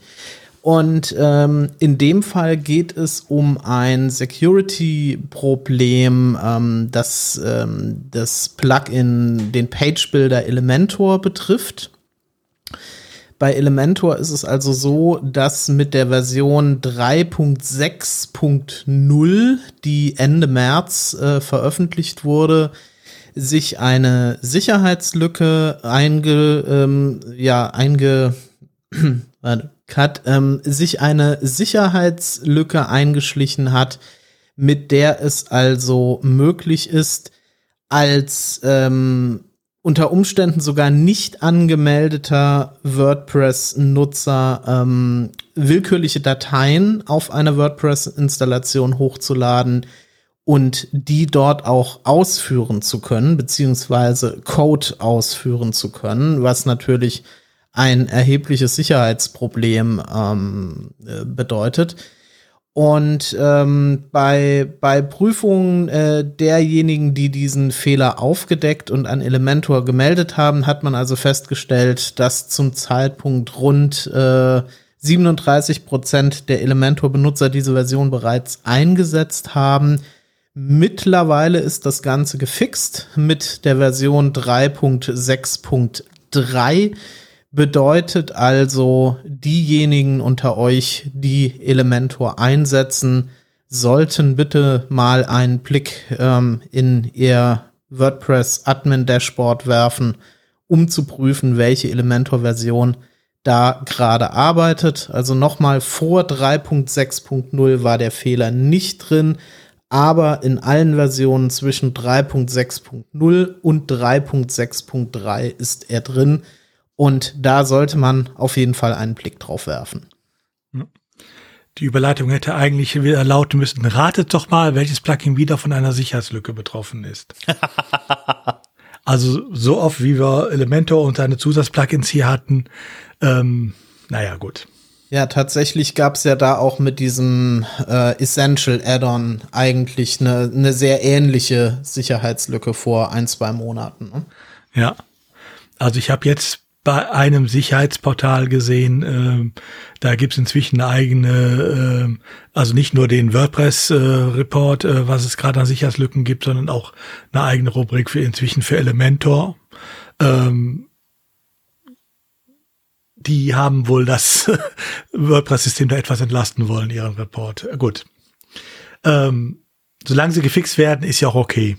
Womit wir auch wieder beim üblichen ähm, WordPress Vulnerability Report sind. Diesmal der von gestern. Der führt wieder ähm, ja so 20 ähm, Plugins auf, ähm, wo auch die Lücken gefixt sind. Deshalb da kein Thema. Eins möchte ich nur noch erwähnen: der Fusion Builder. Fusion Builder sagt wahrscheinlich vielen nichts. Wenn ihr, wenn ich aber erzähle, wozu der gebraucht wird, dann äh, werden viele doch aufhorchen. Das ist nämlich der äh, äh, Bilder, der zum Avada-Theme gehört. Ähm, der hatte auch ähm, eine etwas größere Lücke, ist aber gefixt. Also auch da, wenn ihr Avada einsetzt und auch eine Lücke mit äh, hohem Sicherheitsrisiko. Ähm, wenn ihr also Avada einsetzt, seht zu, dass er da auf alle Fälle die neueste Version äh, bekommt. Aber was mir dieses Mal wieder aufgefallen ist, das ist etwas, wo wir uns auch letztes Mal schon drüber unterhalten haben. Da sind wieder drei, vier, fünf, sechs, sieben, ja über zwölf, äh, 15 äh, Plugins dabei, äh, wo Sicherheitslücken bekannt geworden sind, für die es kein Fix gibt. Ähm, wenn man sich die anguckt, dann stellt man fest, äh, das sind viele äh, Plugins, die durchaus älter sind die aber immer noch im Einsatz sind. So, die sind natürlich dann irgendwann auch alle jetzt aus dem WordPress-Repository gelöscht worden. Aber das ändert nichts dran, wenn die auf irgendeiner Seite von euch im Einsatz sind, laufen sie da weiter und das Scheunentor bleibt offen. Und ihr werdet es auch so nie mitbekommen, weil es wird ja kein Update mehr dafür geben. Aller Voraussicht nach. Ähm, das heißt, ähm, der Appell, den wir auch das letzte Mal schon hatten, achtet auf eure Plugins äh, und eure Themes. Wenn sie zu alt werden und keine regelmäßigen Updates mehr bekommen, achtet zweimal drauf. Ähm, nimmt auch mal äh, durchaus ein Plugin wie äh, den Plugin Report zur Hilfe, was einfach kontrolliert, sind die Plugins, die ich eingesetzt habe, alle überhaupt noch im WordPress Repository vorhanden? Und euch auch da entsprechend warnt. Das muss man ja nicht ständig laufen haben, aber setzt es wenigstens von Zeit zu Zeit alle paar Wochen mal ein, um zu nachzukontrollieren, dass es solche Sachen dann auch findet und rauswerft. Weil ansonsten weiß ich nicht, wie viel Zombies wir demnächst rumlaufen haben an Webseiten. Die Liste insgesamt, wie gesagt, ist wieder in den Shownotes verlinkt. Okay, alles klar. Dann würde ich sagen, ähm, ja, Community, da haben wir auch wieder ein bisschen was zusammenbekommen diese Woche. Genau, ich fange an mit dem WordCamp US, was ähm, im September in San Diego stattfindet.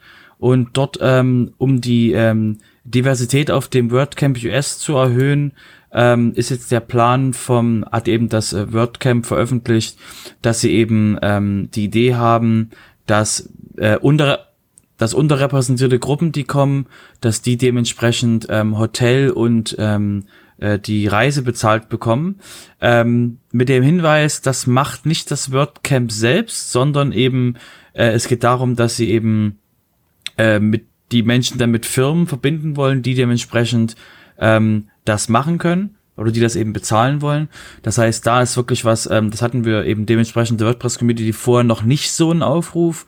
Deswegen ist es sehr, ähm, sehr interessant, eben wie das war, wie das wahrgenommen wird und eben, dass eben mehr unterrepräsentierte Gruppen, die eben dementsprechend es schwerer haben, an so einem Event teilzunehmen, zu sprechen oder eben überhaupt ähm, ähm, dementsprechend ähm, da eben ihre Stimme hören zu lassen, dass äh, diese dabei unterstützt werden, das tun zu können. Deswegen ähm, ja, ist es ein sehr interessanter ähm, Hinweis und ähm, ähm, bin sehr gespannt, wie sich das quasi, was das für Auswirkungen haben wird. Für die, für die, zum Beispiel für die nächsten Events, die dann in der WordPress, in der WordPress ähm, Community kommen.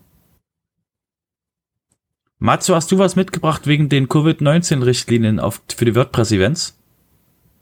Ich habe was mitgebracht zu den Covid-19-Richtlinien für die WordPress-Events. ähm, ja, das Thema beschäftigt uns ja alle natürlich ähm, weltweit nach wie vor. Und jetzt, wo ähm, auch ähm, WordPress-Veranstaltungen, äh, WordCamps wieder ähm, vor Ort stattfinden, so mit echten Menschen, ähm, gibt es natürlich ein paar Grundlagen, über die sich der WordPress Community Support auch Gedanken gemacht hat. Und es äh, gibt jetzt seit wenigen Tagen eine aktualisierte Covid-19-Richtlinie für die offiziellen WordPress-Events. Ähm, da steht im Prinzip drin, dass Veranstalter dieser WordCamps logischerweise die örtlichen äh, Vorschriften beachten sollen ähm, gerade weil diese eben sich halt auch häufig ändern. Und ähm, was für mich ein sehr interessanter Punkt und auch ein guter Punkt ist, meiner Meinung nach, die halt sagen, also wenn es sich darstellt, dass vor Ort die Situation in Krankenhäusern schwierig ist, dass eine Überlastung des Systems vor Ort droht, dass man dann die Veranstaltung bitte auch verschiebt oder sie online ähm, stattfinden lässt. Weiterhin ähm, sollen Veranstalter also darauf achten, dass auch ähm, Masken, also Mund-Nasenschutz und Händedesinfektionsmittel am Veranstaltungsort äh, bereitstehen. Der WordPress Community Support übernimmt da auch die Kosten für, äh, sofern der Veranstaltungsort die nicht bereitstellt.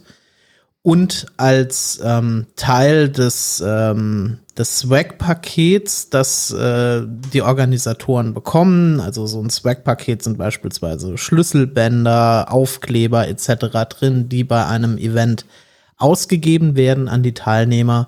Werden da zukünftig also auch Aufkleber drin sein, ähm, bei, mit denen die Teilnehmerinnen und Teilnehmer kennzeichnen können, ähm, ob sie möchten, dass eine Maske getragen werden soll, wenn man sich ihnen nähert. Also wenn äh, jemand einen solchen Aufkleber ähm, äh, sich, sich an die Kleidung packt, sagt das im Prinzip aus, so, wenn du dich in meinem näheren Umkreis befindest oder mit mir sprechen möchtest, bitte trag eine Maske. Und ähm, die Bitte, eine Maske zu tragen, wird äh, weiterhin aufrechterhalten. Also man empfiehlt es den Teilnehmern, dies zu tun. Ebenso natürlich nur dann zu WordCamps äh, zu kommen, ähm, wenn man äh, geimpft ist oder sich kürzlich negativ getestet hat. Und natürlich nicht zu WordPress, äh, zu WordCamps zu kommen, wenn man sich krank fühlt oder äh, kürzlich Kontakt mit einer erkrankten Person hatte. Diese Hinweise werden auch auf den ähm, Ticketseiten für zukünftige WordCamps ähm, veröffentlicht, damit die jeder noch mal sehen kann. Und es gibt ähm, zwei Besonderheiten, was die äh, jetzt kommenden Flagship-Events äh, betrifft. Das WordCamp Europe in Porto Dort ist es also so, dass das WordCamp Europe in Porto die Richtlinien äh, der portugiesischen Behörden befolgen wird und eine Maskenpflicht in Innenräumen besteht. Die Teilnehmerregistrierung wird dort verteilt stattfinden und in einer Art Self-Service. Also man redet da von, von abgetrennten Bereichen, in der sich Teilnehmerinnen und Teilnehmer selbst ähm, äh, dann registrieren können. Ebenso wird man darauf achten, dass Aktivitäten halt äh, im Freien bevorzugt stattfinden werden. Und beim WordCamp äh, US, das im September in San Diego stattfindet, wird es also so sein, dass man aufgrund der Größe und der Art dieser Veranstaltung, wie es in den Guidelines heißt, ähm, äh, dass es da notwendig ist, im Innenbereich äh, Masken über Mund und Nase zu tragen. Ähm, Händedesinfektionsmittel, Masken werden verfügbar sein und einige Aktivitäten, wie beispielsweise das Mittagessen, werden im Freien stattfinden.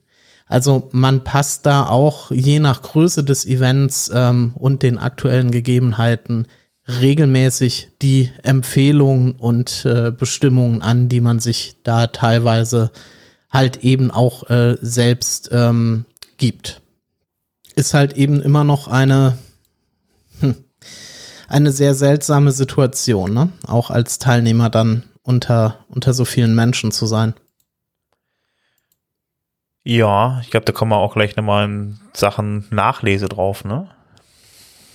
Ich glaube. Genau. Genau. Hast du noch was mitgebracht, ähm, Matsu, so spannende Sachen aus dem Übersetzungsbereich. Ich könnte dir was über ein neues Benachrichtigungssystem für Übersetzungen auf translate.wordpress.org erzählen. Das wäre doch was. Ja, dann. Ja, dann. Ja, dann mache ich das doch gerne. Musst mich ja nur drum bitten. Also, auf translate.wordpress.org wird es ein neues ähm, Benachrichtigungssystem geben, das es möglich machen wird, ähm, kontextbezogen Meldungen zu, ähm, zu ähm, eingereichten Übersetzungen mitzuteilen, ob zum Beispiel irgendwo ein Tippfehler drin ist oder ob eine Translation nicht ganz passend ist. Weiterhin wird es ähm, auch für ähm, Editoren und für Personen, die Freigaberechte haben, die Möglichkeit geben, Reviews zu diesen Einreichungen vorzunehmen und so halt eben eine etwas, ein, ein etwas direkteres Feedback ähm, geben zu können, um das Ganze auch ein bisschen voranzutreiben. Interessant an der Stelle ist, dass ähm, durch dieses Benachrichtigungssystem man ähm, davon ausgeht, dass äh, auf Benutzerinnen und Benutzer, die regelmäßig Übersetzungen vornehmen, ähm, dass es da eine Menge an Notifications geben wird, an Benachrichtigungen in der ersten Zeit.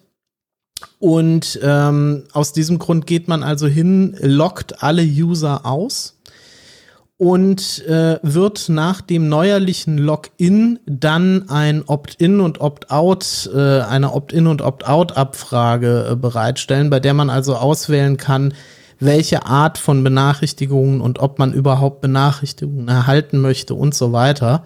Also da ist im Moment ähm, eine ganze Menge am Geschehen und äh, es gibt auch noch Überlegungen dazu, wie genau diese Benachrichtigungen aussehen können. Ob das jetzt irgendwie ähm, ob das jetzt, äh, also zu, zu diesem Opt-in und Opt-out, wie das aussehen kann, ob das jetzt beispielsweise ein Banner ist, der einfliegt, ob das ein Full, äh, ein Fullscreen ähm, ist, der da dargestellt wird.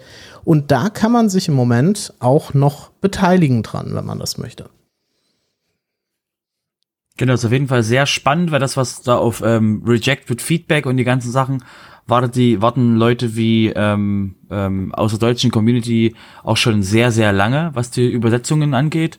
Und deswegen ist es sehr schön, dass das endlich kommt. Und wir müssen eben aufpassen, dass wir nicht die Leute sofort gleich verschrecken, indem wir eben ähm, denen das äh, bei allen ähm, Tausenden von Menschen, die da einen, Log äh, einen Übersetzungsaccount haben auf WordPress.org, die mal vor zwei Jahren Übersetzung gemacht haben, dass die dann plötzlich mit E-Mails geflutet werden, wenn mal ihre, wenn mal ihre Sachen jetzt angefasst werden. Deswegen ist es dementsprechend schon äh, ein, ein sehr ähm, ähm, eben muss es eben sehr gut überlegt werden und deswegen ähm, bin ich auch bin ich auch voll dahinter zu sagen, okay, ähm, animiere die Menschen Notifikationen anzuschalten, wenn sie das möchten, also consentmäßig von denen, dass sie eben sagen, ähm, ich weiß jetzt, dass jetzt, dass jetzt Benachrichtigungen kommen werden von, von Translate WordPress.org. Ähm, ich bin damit einverstanden, geht los, dass sie dann eben dementsprechend auch diese Forums oder diese Benachrichtigungsfunktionen ähm, dementsprechend benutzen können. Das finde ich, wie gesagt, ne, sehr schön, dass das endlich, ähm, dass wir das endlich im Jahre 2022 endlich haben.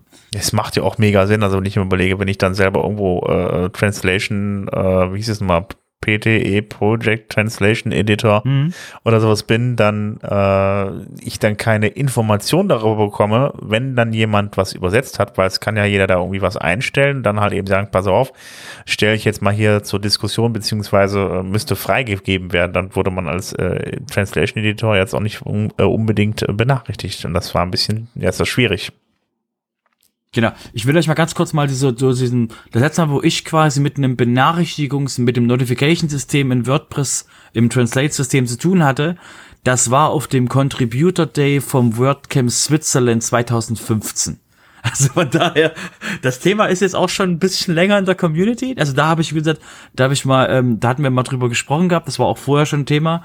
Und es ist halt, seit Ewigkeiten war halt das, der, der Punkt, wie kriegen wir das hin, dass nicht sofort der Server von WordPress.org auf irgendwelchen Spam-Listen landet und wenn quasi einmal, stellt euch vor, jemand geht da quasi durch und, ähm, und rejected ein paar Sachen und dann fängt quasi das WordPress-E-Mail-System an, keine Ahnung was, ähm, 2000 äh, E-Mails über die ganze Welt zu verschicken oder drei oder fünf oder zehntausend, wenn da quasi alle Übersetzer in allen Sprachen dran arbeiten. Deswegen war das schon, ähm, war das schon damals das Thema, okay, wie kriegen wir das hin, dass wir die Leute nicht überlasten, wenn wir das tun? Aber wir brauchen halt irgendwie eine Art Rückkanal. Der Rückkanal hat da bis jetzt immer gefehlt und deswegen ist es sehr schön, dass der jetzt kommt.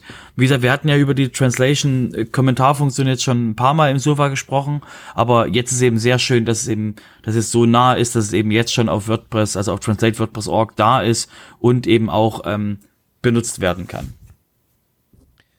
Absolut. Wunderbar, gut. Dann haben wir noch was zum Thema Contributor Training. Ja, es gibt ja dieses ähm, Contributor-Training äh, von WordPress jetzt schon seit einiger Zeit. Ähm, das zieht jetzt um, äh, und zwar zieht das um in das Learn WordPress-Programm. Das kennen einige vielleicht schon. Ähm, es gibt inzwischen eine ganze Reihe ähm, Themen, die von Learn WordPress äh, bearbeitet werden. Ähm, wer sie sich mal angucken will, ähm, Learn WordPress ist auch ein Meet, äh, als Meetup organisiert. Das heißt, ihr könnt euch da ganz normal wie zu jedem anderen deutschen Meetup auch ähm, im Meetup.com anmelden die Meetup selber, äh, die Sessions selber da, die sind natürlich zu unterschiedlichen Zeiten, je nachdem von wo es gehandhabt wird, äh, teilweise auch schon mal spät abends, nachts, früh morgens, äh, klar, ne? je nachdem, wo derjenige sitzt, der es veranstaltet. Aber äh, in dieses System ziehen jetzt auch äh, die Contributor-Trainings um. Also auch da, wer mal reinschnuppern möchte, vielleicht ist das ja auch mal eine Idee, äh, wie man äh, den Kontakt dahin bekommen kann und sehen kann, ob das für einen was ist.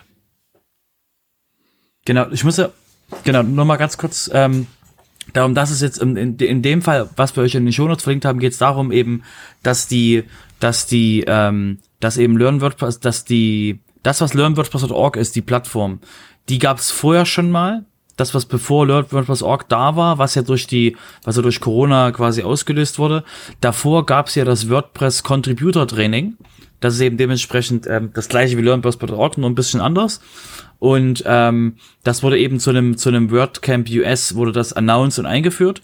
Und jetzt, was jetzt eben mitkommt, ist eben dieser dieser Hinweis: Hey, wir könnten die ganze, das ist quasi eine, das sind zwei Installationen der gleichen Software.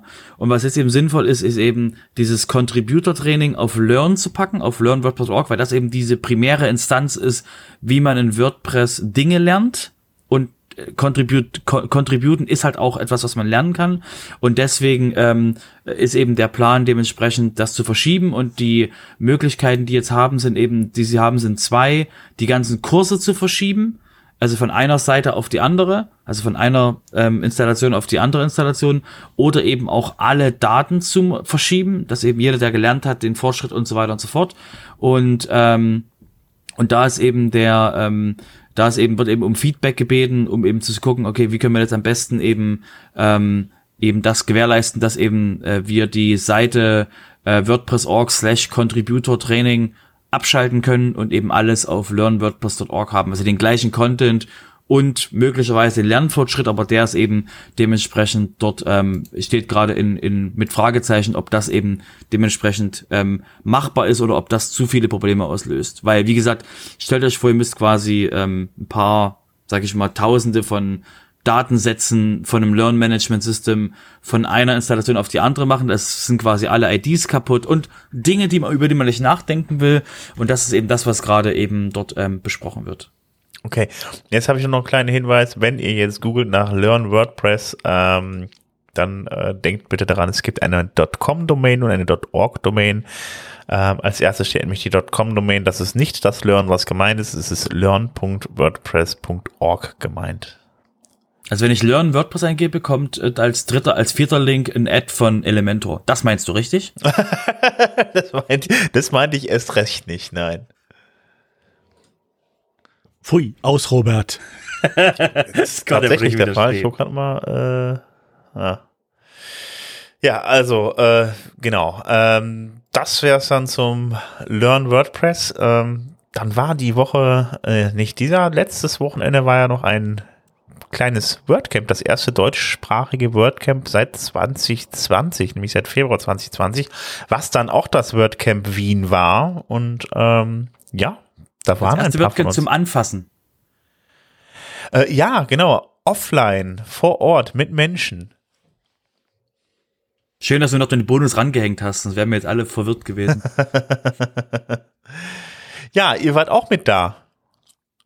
Schön war's. Ja. Also außer, alle außer Udo. Der war leider nicht mit da. Udo war im Geiste da. und die und die Jessica und die Jessica und ich haben das WordCamp eröffnet mit unseren, mit unseren beiden Vorträgen. Lang, von langer Hand geplant gewesen. Also bei mir, nicht bei dir. ich, du ich warst ja wieder, du warst ja wieder Motto voll spontan. Naja, also die, die Alternative war gewesen, es findet kein englischsprachlicher äh, Vortrag statt oder es findet ein englischsprachlicher Vortrag statt. Und bis abends um, keine Ahnung, was glaube ich, 22 Uhr am Vortag war die Antwort, ha, dann fällt er halt aus. Und ja, dann war halt dieses, ja, gut, dann hier, da ist mein Vortrag, Performance-Vortrag, halte ich ihn halt nochmal. Okay, aber ich glaube, die, die, die Vorträge, die sind wahrscheinlich noch nicht online, ne? gehe ich mal von aus. Das wird wahrscheinlich dauern. Habe ich noch nicht wieder geguckt, also letztes Mal war es also nicht. Ja? Die Präsentationen dazu sind teilweise schon online, habe ich gestern ah, gesehen. Okay. Aber die Videos nicht, ne? Die Videos glaube ich noch nicht. Nee. Okay, ja gut, dann äh, sind wir ja bei uns immer ein bisschen, ein bisschen äh, weiter vorne gewesen. Wir hatten da nicht, wir hatten ja unsere etwas speziellere Auf, Aufnahmetechnik hier, die ist ja auch schon, die verstaubt, glaube ich, jetzt langsam ein wenig. Ja, ihr habt ja gecheatet, ihr hattet ja, die, die hattet ja das Ding von, von, von Joomla, glaube ich, noch immer noch, dass die, diesen, diesen Weg, das zu tun, und das ist ja quasi, ja. da seid ihr ja schon fertig, müsst ja nicht schneiden. Das ist ja quasi, das ist ja quasi Beschiss. Das ist, das ist, das ist kein Beschiss, das ist einfach perfekt organisiert. Es ist effizient, Beschiss. kein Beschiss. Genau. genau, genau, genau. Die werden halt direkt geschnitten und direkt fertig geschnitten dann in dem Moment, wo die äh, äh, äh Vorträge vorbei sind. Da sind die schon fertig. Da müssen ja eigentlich nur noch aufgeladen werden. Von daher ja. geht auch. Ja, aber ansonsten, äh, ja, war, äh, äh, war mal wieder schön auf jeden Fall dann da ähm, vor Ort zu sein und mal ein WordCamp mit richtigen Vorträgen und so weiter zu haben. Es waren insgesamt waren es zwei Tracks, die da waren, ein deutschsprachiger und englischsprachiger. Und äh, ja, an also ich fand es mal ganz spannend, waren auch ein paar spannende Vorträge dabei. Was war euer äh, äh, Favorite an Vorträgen? Ich kann nicht antworten. Ich war nur in meinem eigenen und hab MC'd. Also, okay, von dem, von dem, von dem, wo ich MC'd habe, der SEO-Mensch, der als letztes da war, der SEO Franz, glaube ich, heißt er, ähm, der hat einen ziemlich, ähm, also ich meine, okay, das war dann relativ einfach von dem vorgehenden Sprecher quasi auf den nächsten. Der ist, der ist quasi eine, eine ähm, ziemlich, sag ich nicht aufgedreht gewesen, aber ziemlich äh, en, en, en, energetisch und das kam ziemlich gut rüber, da, ähm, dass er da eben die ganzen SEO-Themen besprochen hat und was man, worauf man optimieren soll. Aber das war halt nur, weil ich quasi dementsprechend Gänsefüßchen gezwungen war, in dem Raum zu sein. Ähm, und deswegen kann ich da quasi nicht mitreden, was sonst da so für Vorträge waren. Wo, wo, wo, wo wart ihr denn, Matsu? Jessica? Also, was ich mir angeschaut habe, waren ähm, die Vorträge rund um äh, Gutenberg am äh, Vormittag. Da hat ja auch die Jessie was zum Full-Site-Editing und WordPress 5.9 erzählt.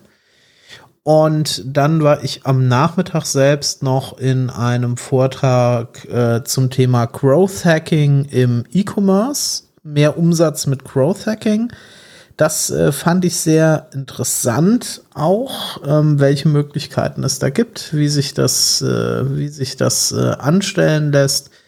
Und äh, ich hätte tatsächlich ähm, gerne noch den ein oder anderen Vortrag mehr besucht, weil das äh, Programm wirklich interessant war. Allerdings habe ich dann doch äh, den Tag sehr mit, mit Networking und Gesprächen mit, mit anderen äh, Menschen verbracht. Und äh, ja, man kann sich nicht teilen. Ja, das habe ich auch das ein oder andere Mal gedacht. Also ein, zwei Vorträge habe ich da auch verpasst, deswegen, weil dann ein, zwei parallel liefen. Also den SEO-Vortrag beispielsweise konnte ich mir nicht anhören, äh, denn da war ich mich gerade auch im Growth Hacking-Vortrag und der war auch ganz gut. Also von daher äh, ja, muss ich wohl warten auf die Videos. Die du dann definitiv nicht angucken wirst, sind wir doch alle ehrlich. wir werden sehen. Es gibt aber tatsächlich eins, äh, also mindestens einen Vortrag, den ich noch gerne gucken wollte. Ähm, äh, da wollte ich noch mal reinschauen, ähm, aber äh, da warten wir noch mal ab, bis er da ist. Welchen denn? Oh, ich muss mal eben gucken, dann auf die Liste. Also äh, WordCamp Wien, Moment. Um was ging's denn? Oh, was war das? Also erstmal ging es ein bisschen um Sicherheit, irgendwie äh, äh, Optimierung der Seite. Es ging, glaube ich, es ging generell da um um um, um äh, ja mehr Abverkauf, mehr mehr äh, Conversion auf der eigenen Webseite und ähm, das war so ein bisschen Rundumschlag irgendwie. Das, ich habe den Anfang mitbekommen, dann habe ich gedacht, ich wäre einen verkehrten Vortrag. Also es ging erstmal so um Sicherheit, war aber sehr, lust, sehr lustig gehalten und ähm, es war also sehr, sehr viel Spaß gemacht zuzuhören, aber ich bin aber trotzdem wieder rausgegangen, weil ich dachte einfach so falsches Thema jetzt. Und äh, ja, äh, war wohl ein Fehler, ähm, den muss ich ja nochmal nachholen. Weil der war auf jeden Fall anscheinend sehr unterhaltsam auch. Ähm, kann ich jetzt mal gucken, aber ich glaube, äh, nee, ich finde ihn jetzt nicht auf die Schnelle. Okay.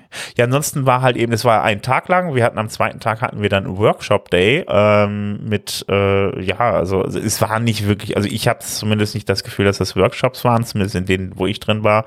Es waren sehr, sehr lange Vorträge, die aber sehr gut waren. Das fand ich auch sehr gut. Wir hatten da einen, einen äh, SEO-Workshop auch und das war mal von, also von Thomas Kloß war der, der war sehr, sehr, sehr äh, gut gemacht auf jeden Fall. Der ist aber dann, glaube ich, nicht recorded worden, weil es ja wirklich dann als, eigentlich als Workshop angelegt war, aber es ging dann anderthalb Stunden lang und äh, ging mal so schön in die Tiefe und dann äh, hat man mal so einen, so, einen, so, einen, so einen aktuellen Blick mal wieder auf dieses, das Suchmaschinen, äh, äh, auf die Suchmaschinenoptimierung gehabt. Ähm, da hat sich ja auch viel geändert in den letzten Jahren. Also das ist ja ständig in, in, in Veränderung da.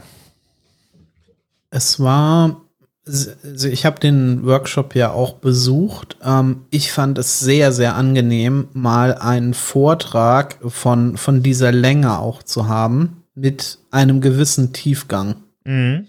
also oft ist es ja so, dass solche Vorträge halt logischerweise aufgrund der, der zeitlichen Limitierung selbstverständlich oft sehr an, an der Oberfläche bleiben und ähm, ganz schnell auf so die, die, die, die, die Key Facts eingehen.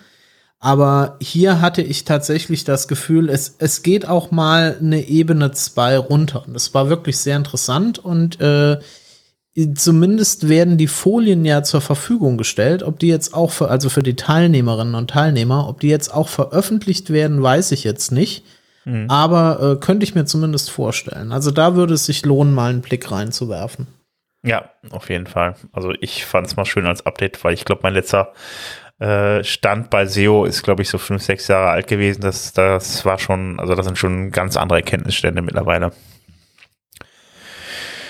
Okay, habt ihr noch irgendwas äh, Spannendes zum WordCamp in Wien zu berichten? Ich habe so viel gesprochen wie schon Ewigkeiten nicht mehr. Hast du Halsschmerzen bekommen?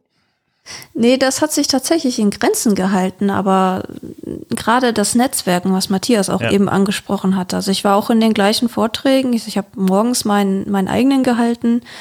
Dann war da noch im Anschluss in dem Vortrag drin und eigentlich warst du den ganzen Tag nur am Quatschen mit anderen Leuten, wenn du nicht in einem Vortrag warst. Also das war schon sehr, sehr ungewohnt, wenn man äh, sonst so im Homeoffice sitzt, äh, hier mal so ein paar Worte tauscht, aber dann größtenteils doch für sich arbeitet, ist so ein Tag dann was völlig anderes. Also ich muss ganz ehrlich sagen, ich hatte auch so ein bisschen so Nachholbedürfnis auf jeden Fall und äh, ja. habe da auch sehr, sehr ja. viel geredet. Es war einfach so schön, einfach wieder Menschen um sich herum zu haben, einfach mal wieder mit Menschen zu reden und dann auch viele unterschiedliche Menschen kennenlernen zu können und so. Das war schon, also ich habe da auch wirklich sehr, sehr, sehr viel geredet. Also das kann ich mich nicht dran erinnern, dass es irgendwo mal dann auch so viel gewesen wäre.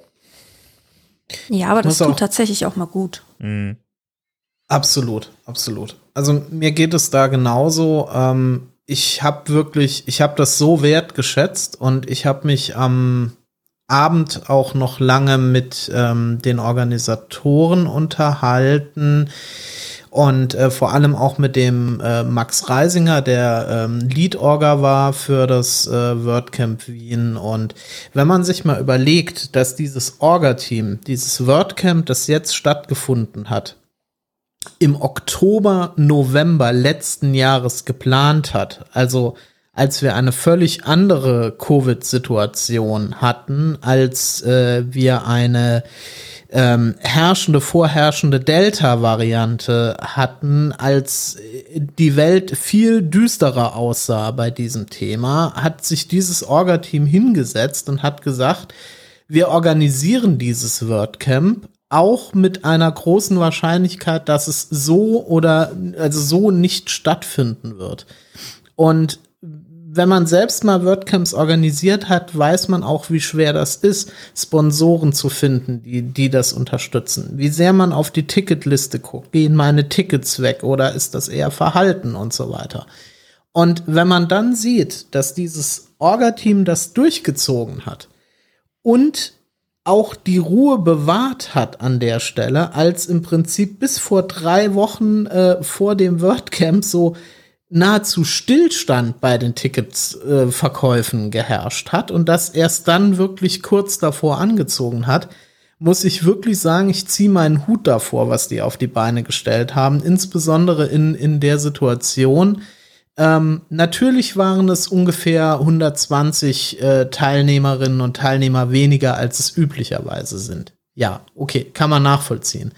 Ähm, natürlich war auf der Afterparty nicht so viel los, wie es üblicherweise der Fall ist.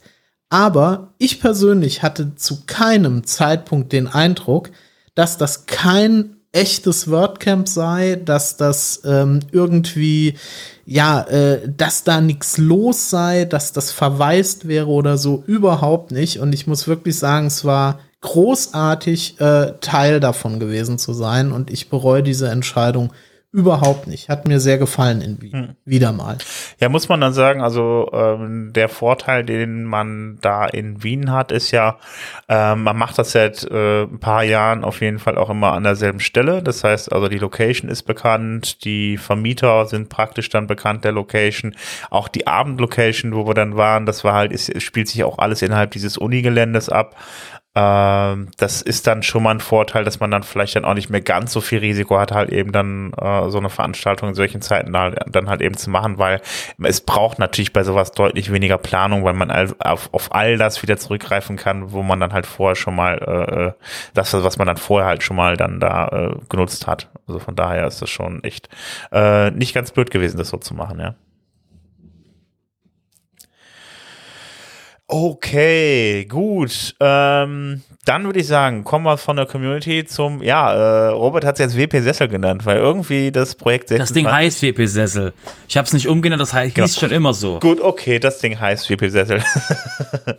Und äh, da haben wir jetzt äh, drei Beiträge bei. Unter anderem haben wir den Hans-Gerd Gerhardt, ähm, der heute auf dem Platz nehmen, äh, Platz, Platz nehmen darf, äh, mit dem Thema, ähm, der hat nämlich einen Artikel geschrieben ähm, zum Thema Fullzeit-Editing und äh, die Theme JSON und äh, da ganz spezifisch zum Thema Schriftarten. Also das Thema hatten wir ja vorhin, der beschreibt in seinem Artikel, wie man die dann halt eben nutzen kann und wie man die einsetzen kann. Ähm, ja, wer daran interessiert ist, einfach mal reinklicken. Dann haben wir noch den Bernhard Kau, der hat auch wieder ein bisschen was geschrieben, in dem Fall zum Error 1153 beim Import großer Datenbanken. Also äh, wenn ihr ein bisschen größere Datenbanken habt und habt diese Fehlermeldung, er erklärt, er erklärt euch innerhalb dieses Artikels, wie das funktioniert, das dann trotzdem in die Datenbank reinzubekommen und äh, ja, wie man das Problemchen angehen kann. Außerdem sitzt heute auf dem WP-Sessel der Robert. Der ist nämlich wieder, der ist nämlich wieder unterwegs gewesen. Der hat ein, äh, der hat, was hast du, ein, war das ein Podcast? Ich weiß gar nicht genau, Robert. Erzähl doch mal. Ja, also nur mal jetzt für alle, die fragen, was ist eigentlich der WP-Sessel? Ihr habt gemerkt, es ist Projekt 26. Äh, und da Projekt 26 so ein bisschen ähm, sich ausprojektiert, äh, dachten wir, wir können das doch nicht fallen lassen. Und haben deswegen eben dementsprechend die Rubrik umgewidmet.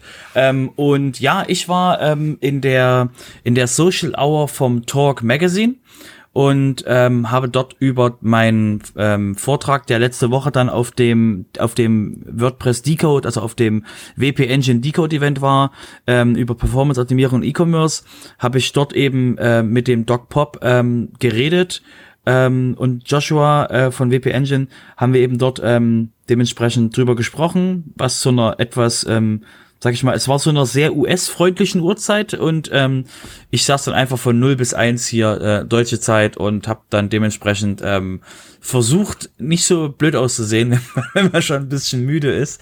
Ähm, und war auf jeden Fall sehr spannend, weil eben wirklich geht um eben Performance-Optimierung, was ich da gemacht hatte. Und wir haben eben noch über ähm, ein, Up, äh, ein Feature im, im Jetpack gesprochen und noch ein paar andere Sachen. Und ich habe sie ganz kurz in die Zukunft entführt, wie ich mir die Blöcke vorstelle, dass man über Blöcke dann Plugins installiert, aber also WordPress-Plugins installiert, aber das ist ja ein ganz anderes Thema. Das kommt erst in der Zukunft, meiner Meinung nach. Und äh, ja, war einfach nur quasi eine Social Hour vom, vom Talk Magazine, die eben jede Woche stattfindet, wo eben Gäste da sind, die dann eben dort in einem Livestream äh, dementsprechend ähm, darüber reden können. Und ähm, in den Show Notes dementsprechend haben wir euch das ähm, verlinkt. Also kann man den Livestream, den Livestream anschließend nochmal angucken. Genau. Okay.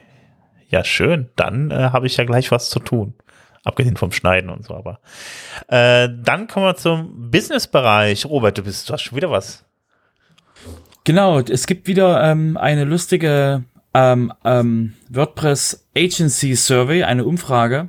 Und ähm, da sind quasi alle eingeladen, die ähm, dementsprechend äh, das gemacht haben, ähm, da mal reinzuschauen, wo es eben darum geht, ähm, was ist der Outcome von dieser Umfrage und eben was ist der, ähm, wo, wo sind die, wo hängen die Preise, ähm, ähm, Accessibility, SEO und eben alle möglichen Themen, um eben mal zum Gefühl zu bekommen, okay, was machen eigentlich, was machen eigentlich die anderen, die eben dementsprechend im Agentur- oder Freelancer-Bereich sind, ähm, wie bekommen sie quasi, wie bekommen sie ähm, Leads, primär über Referrals und und eben ähm, wer ist da was ist der meistbenutzte Page Builder kommt ihr nie im Leben drauf und eben ähm, allgemein eben Recurring Revenue und so weiter. Also sehr spannende Informationen, sehr spannende Insights von eben äh, anderen Agenturen, von anderen Freelancern, dass eben für jeden, der in dem Bereich ähm, dementsprechend Geld verdient, einfach mal eben nachschauen kann, okay, was passiert da, wo richten die sich aus,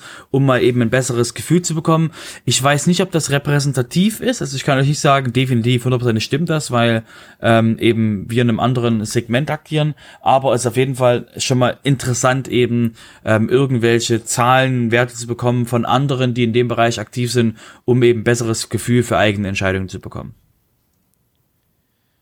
Wunderbar. Also die Business-Abteilung äh, ähm, ist heute sehr kurz. Noch kürzer ist äh, die Rechtsabteilung, die wird mich heute geschlossen. Da geht es nämlich heute gar nichts. Dafür haben wir da ein bisschen was im Tellerrand, Matthias. Äh, du bist ja dann selber im Hosting-Bereich unterwegs. Ähm, dann erklär uns doch mal bitte, warum BP Engine den Support für eine HT Access beendet.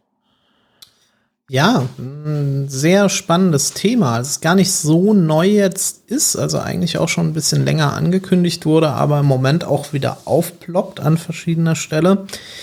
Ähm, äh, WP Engine tut das aus Performance-Gründen und das ist äh, grundsätzlich absolut ähm, nachvollziehbar, weil die Nutzung der HT Access so wie sie ähm, so wie sie stattfindet, eigentlich auch nie so wirklich dafür gedacht war, rein aus Performance-Gründen.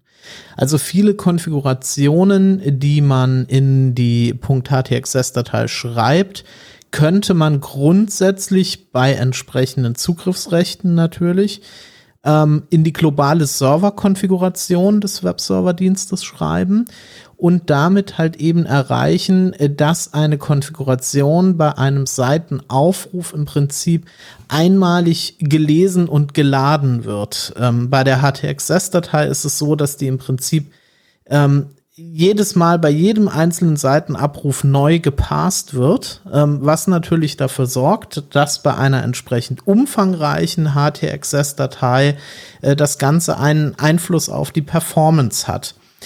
Jetzt ähm, spricht da so ein bisschen gegen. Also ich habe ja selbst die, die Erfahrung gemacht, wie Kunden auch damit umgehen, wenn sie keinen Zugriff auf die .htxs-Datei haben. Und ich drücke das mal vorsichtig aus, die Begeisterung hält sich arg in Grenzen. Ähm, denn es es ist so, dass das eben ein, ein sehr komfortabler Weg ist, um Redirects zu setzen, also Umleitungen, um irgendwelche, ähm, um irgendwelche ähm, Zugangsbeschränkungen zu setzen und, und, und. Also die Möglichkeiten, da gibt's ja keine Grenze, Security Settings da drin zu setzen. Das wird sehr gerne und sehr regelmäßig gemacht. Nichtsdestotrotz ist es natürlich so, ähm, äh, dass das aus Performance-Sicht schwierig ist. Jetzt ist immer die Frage, was überwiegt an der Stelle. Natürlich wollen wir alle performante Webseiten haben, aber ähm, es ist natürlich schwierig, wenn, wenn Agenturen, wenn Entwickler, wenn auch Endkunden selbst überall auch Anleitungen, To-Dos finden, so und so machst du das, die aber nicht mehr genutzt werden können. Jetzt muss man natürlich fairerweise sagen, WP Engine ist als Managed WordPress Hoster mit Sicherheit eine Marktgröße, bei der jetzt nicht jeder Endkunde sein, sein kleines Hosting-Paket äh, ähm, äh, betreibt. Aber es ist insgesamt ein, ein mutiger Schritt, weil es eben auch viele Agenturen betrifft. Und äh, ich denke, da wird man mit der Zeit sehen, wie ähm, die, die Kunden darauf reagieren werden. Also meine, meine eigene Erfahrung, auch jetzt äh, von, von, von unserem Kundensupport, ist die, ähm, dass wir, seit wir die Möglichkeit gegeben haben, eine HTXS-Datei wieder zu unterstützen, ein sehr positives Feedback bekommen haben. Und oft ist es einfach ein Abwägen, was überwiegt? Überwiegt der rein die pure Performance und nehme ich dafür halt den Komfort ein Stück weit raus. Und das ist eine sehr diffizile Sache, so dass eigentlich meiner Meinung nach der beste Weg ist, dem, dem Nutzer, dem Kunden die Option zu lassen. Ähm, WP Engine hat sich jetzt dazu äh, entschieden, wir machen das jetzt. Ende Oktober ist Schluss mit .htxs bei uns und dann wird man sehen, wie die Reaktionen darauf sein werden. Ja, ich bin mal gespannt, wie viele Leute dann fluchen werden, weil sie ganzen Redirects in die HTXS gepackt haben. Also wir haben bei uns, wir haben schon geflucht. Also als, als es uns damals von WP Engine gesagt wurde, ähm, als Agentur war das auch so, oh nein, wir verstehen das ja warum, aber es war halt ähm, äh, ziemlich, ziemlich frustig, äh, das zu haben. Und ähm, genau, aber es ist halt, ähm, die sagen ja nicht, äh, wie halt ähm, 1 1 oder Strato, wenn du PHP 4 haben willst, bezahle extra, sondern bei denen heißt es einfach nur, es ist halt so. Du musst dich halt umstellen.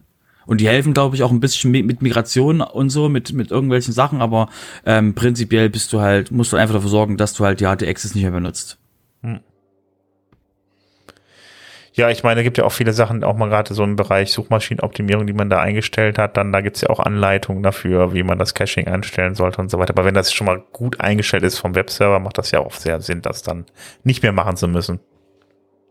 Also man, man muss auch dazu sagen, ähm, wie schaut eine klassische WordPress.htxs-Datei aus? Ja, so ich habe jetzt nicht genau die Zeilen im Kopf, so aber lass es sieben, acht Zeilen sein. Gehen wir mal noch von, greifen wir mal hoch 20 Umleitungen, die gesetzt sind, aus. Dann reden wir da über über 30 äh, ähm, über 30 Zeilen über ein über eine minimale Menge von Anweisungen, die da gelesen werden.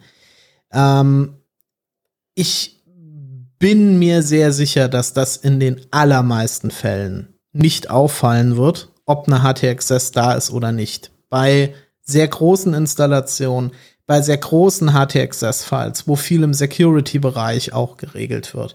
Da ist das mit Sicherheit eine ähm, ne, ne, äh, ne entsprechende Größe, aber letzten Endes glaube ich immer noch, dass für die meisten Menschen der Komfort da einfach überwiegt und auch die Gewöhnung. Denn eins muss man der Punkt HTXS halt lassen.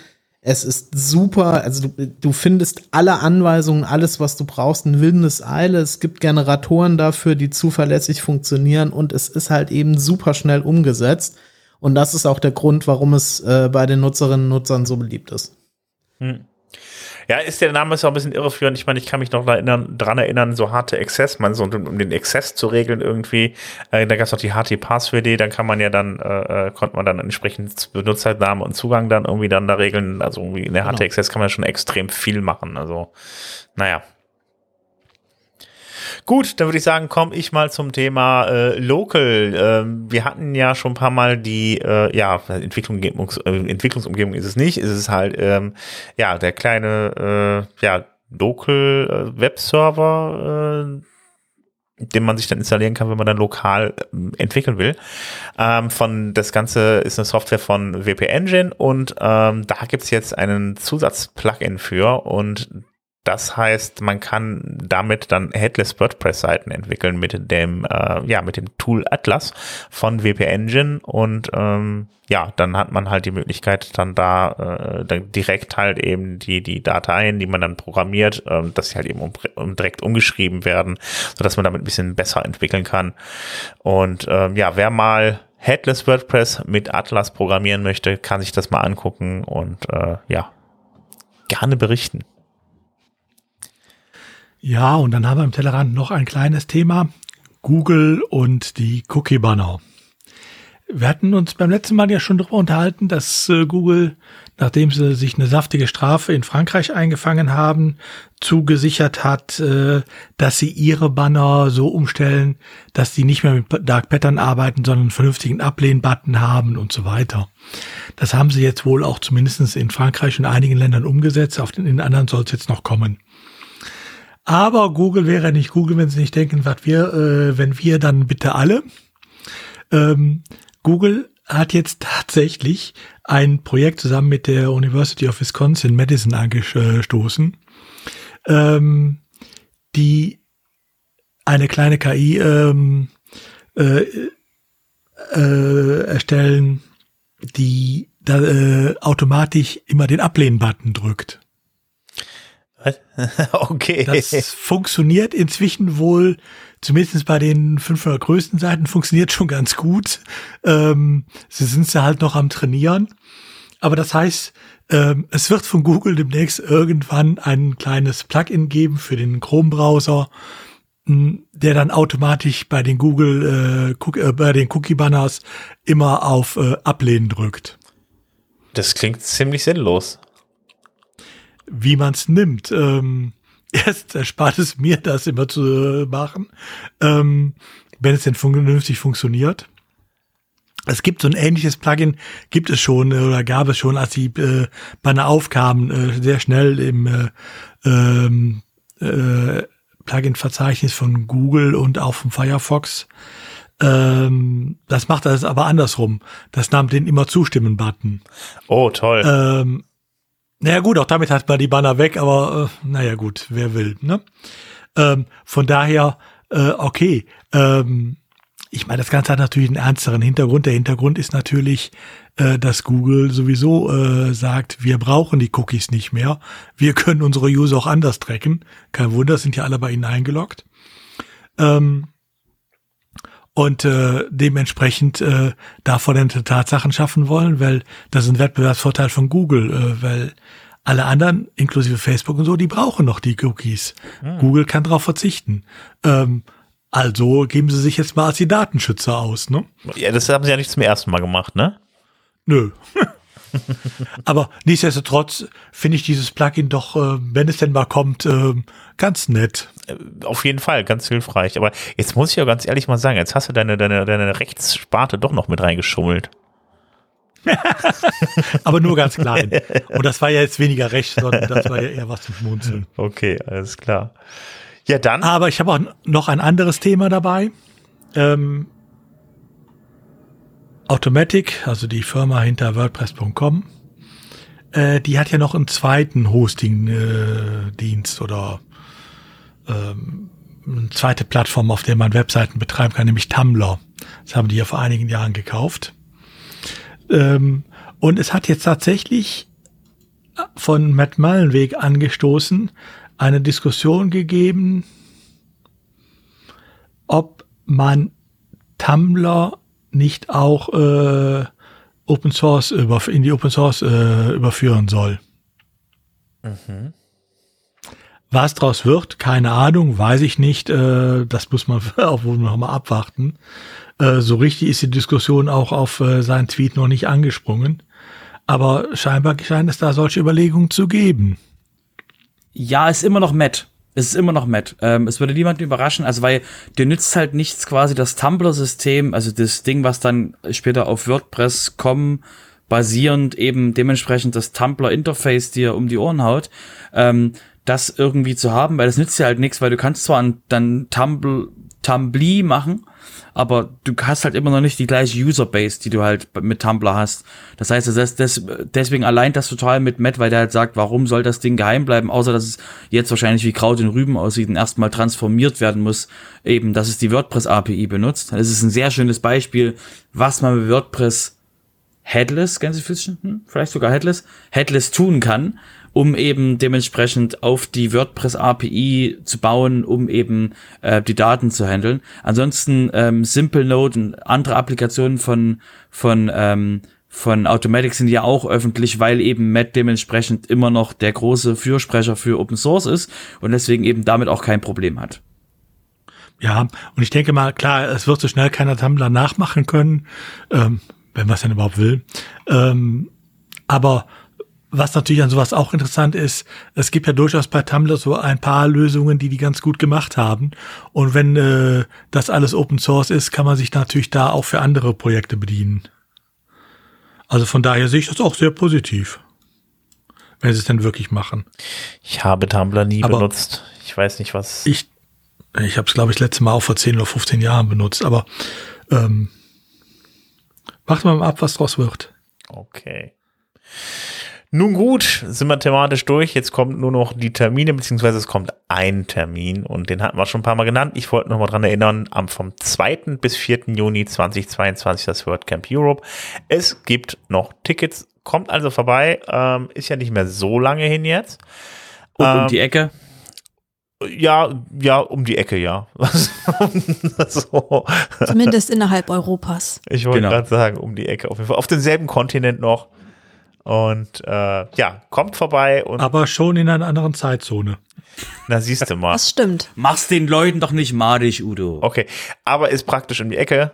äh, wer zu Fuß hinlaufen will. Also, der sollte Ja, jetzt also schon mal um losgehen. nochmal um noch mal, Unterwegs. um noch mal Werbung fürs WordCamp Europe zu machen. Ähm, wenn ihr in WordPress aktiv seid, mit WordPress Geld verdient, dort das quasi Teil eures, eurer eurer Arbeit und ähnliches ist. Es gibt beim WordCamp Europe auch, ähm, jedenfalls gab es in den letzten Jahren immer so einen, so einen Zettel, den man, also so einen, so einen Download, den man machen konnte. Ich weiß nicht, ob es jetzt auf dem aktuellen auch drauf ist, mit einem, einem Arbeitgeber mitteilen konnte, dass es eben sinnvoll ist, also von WordPress selber geschrieben, warum WordCamp Europe als Lernmaßnahme sinnvoll ist.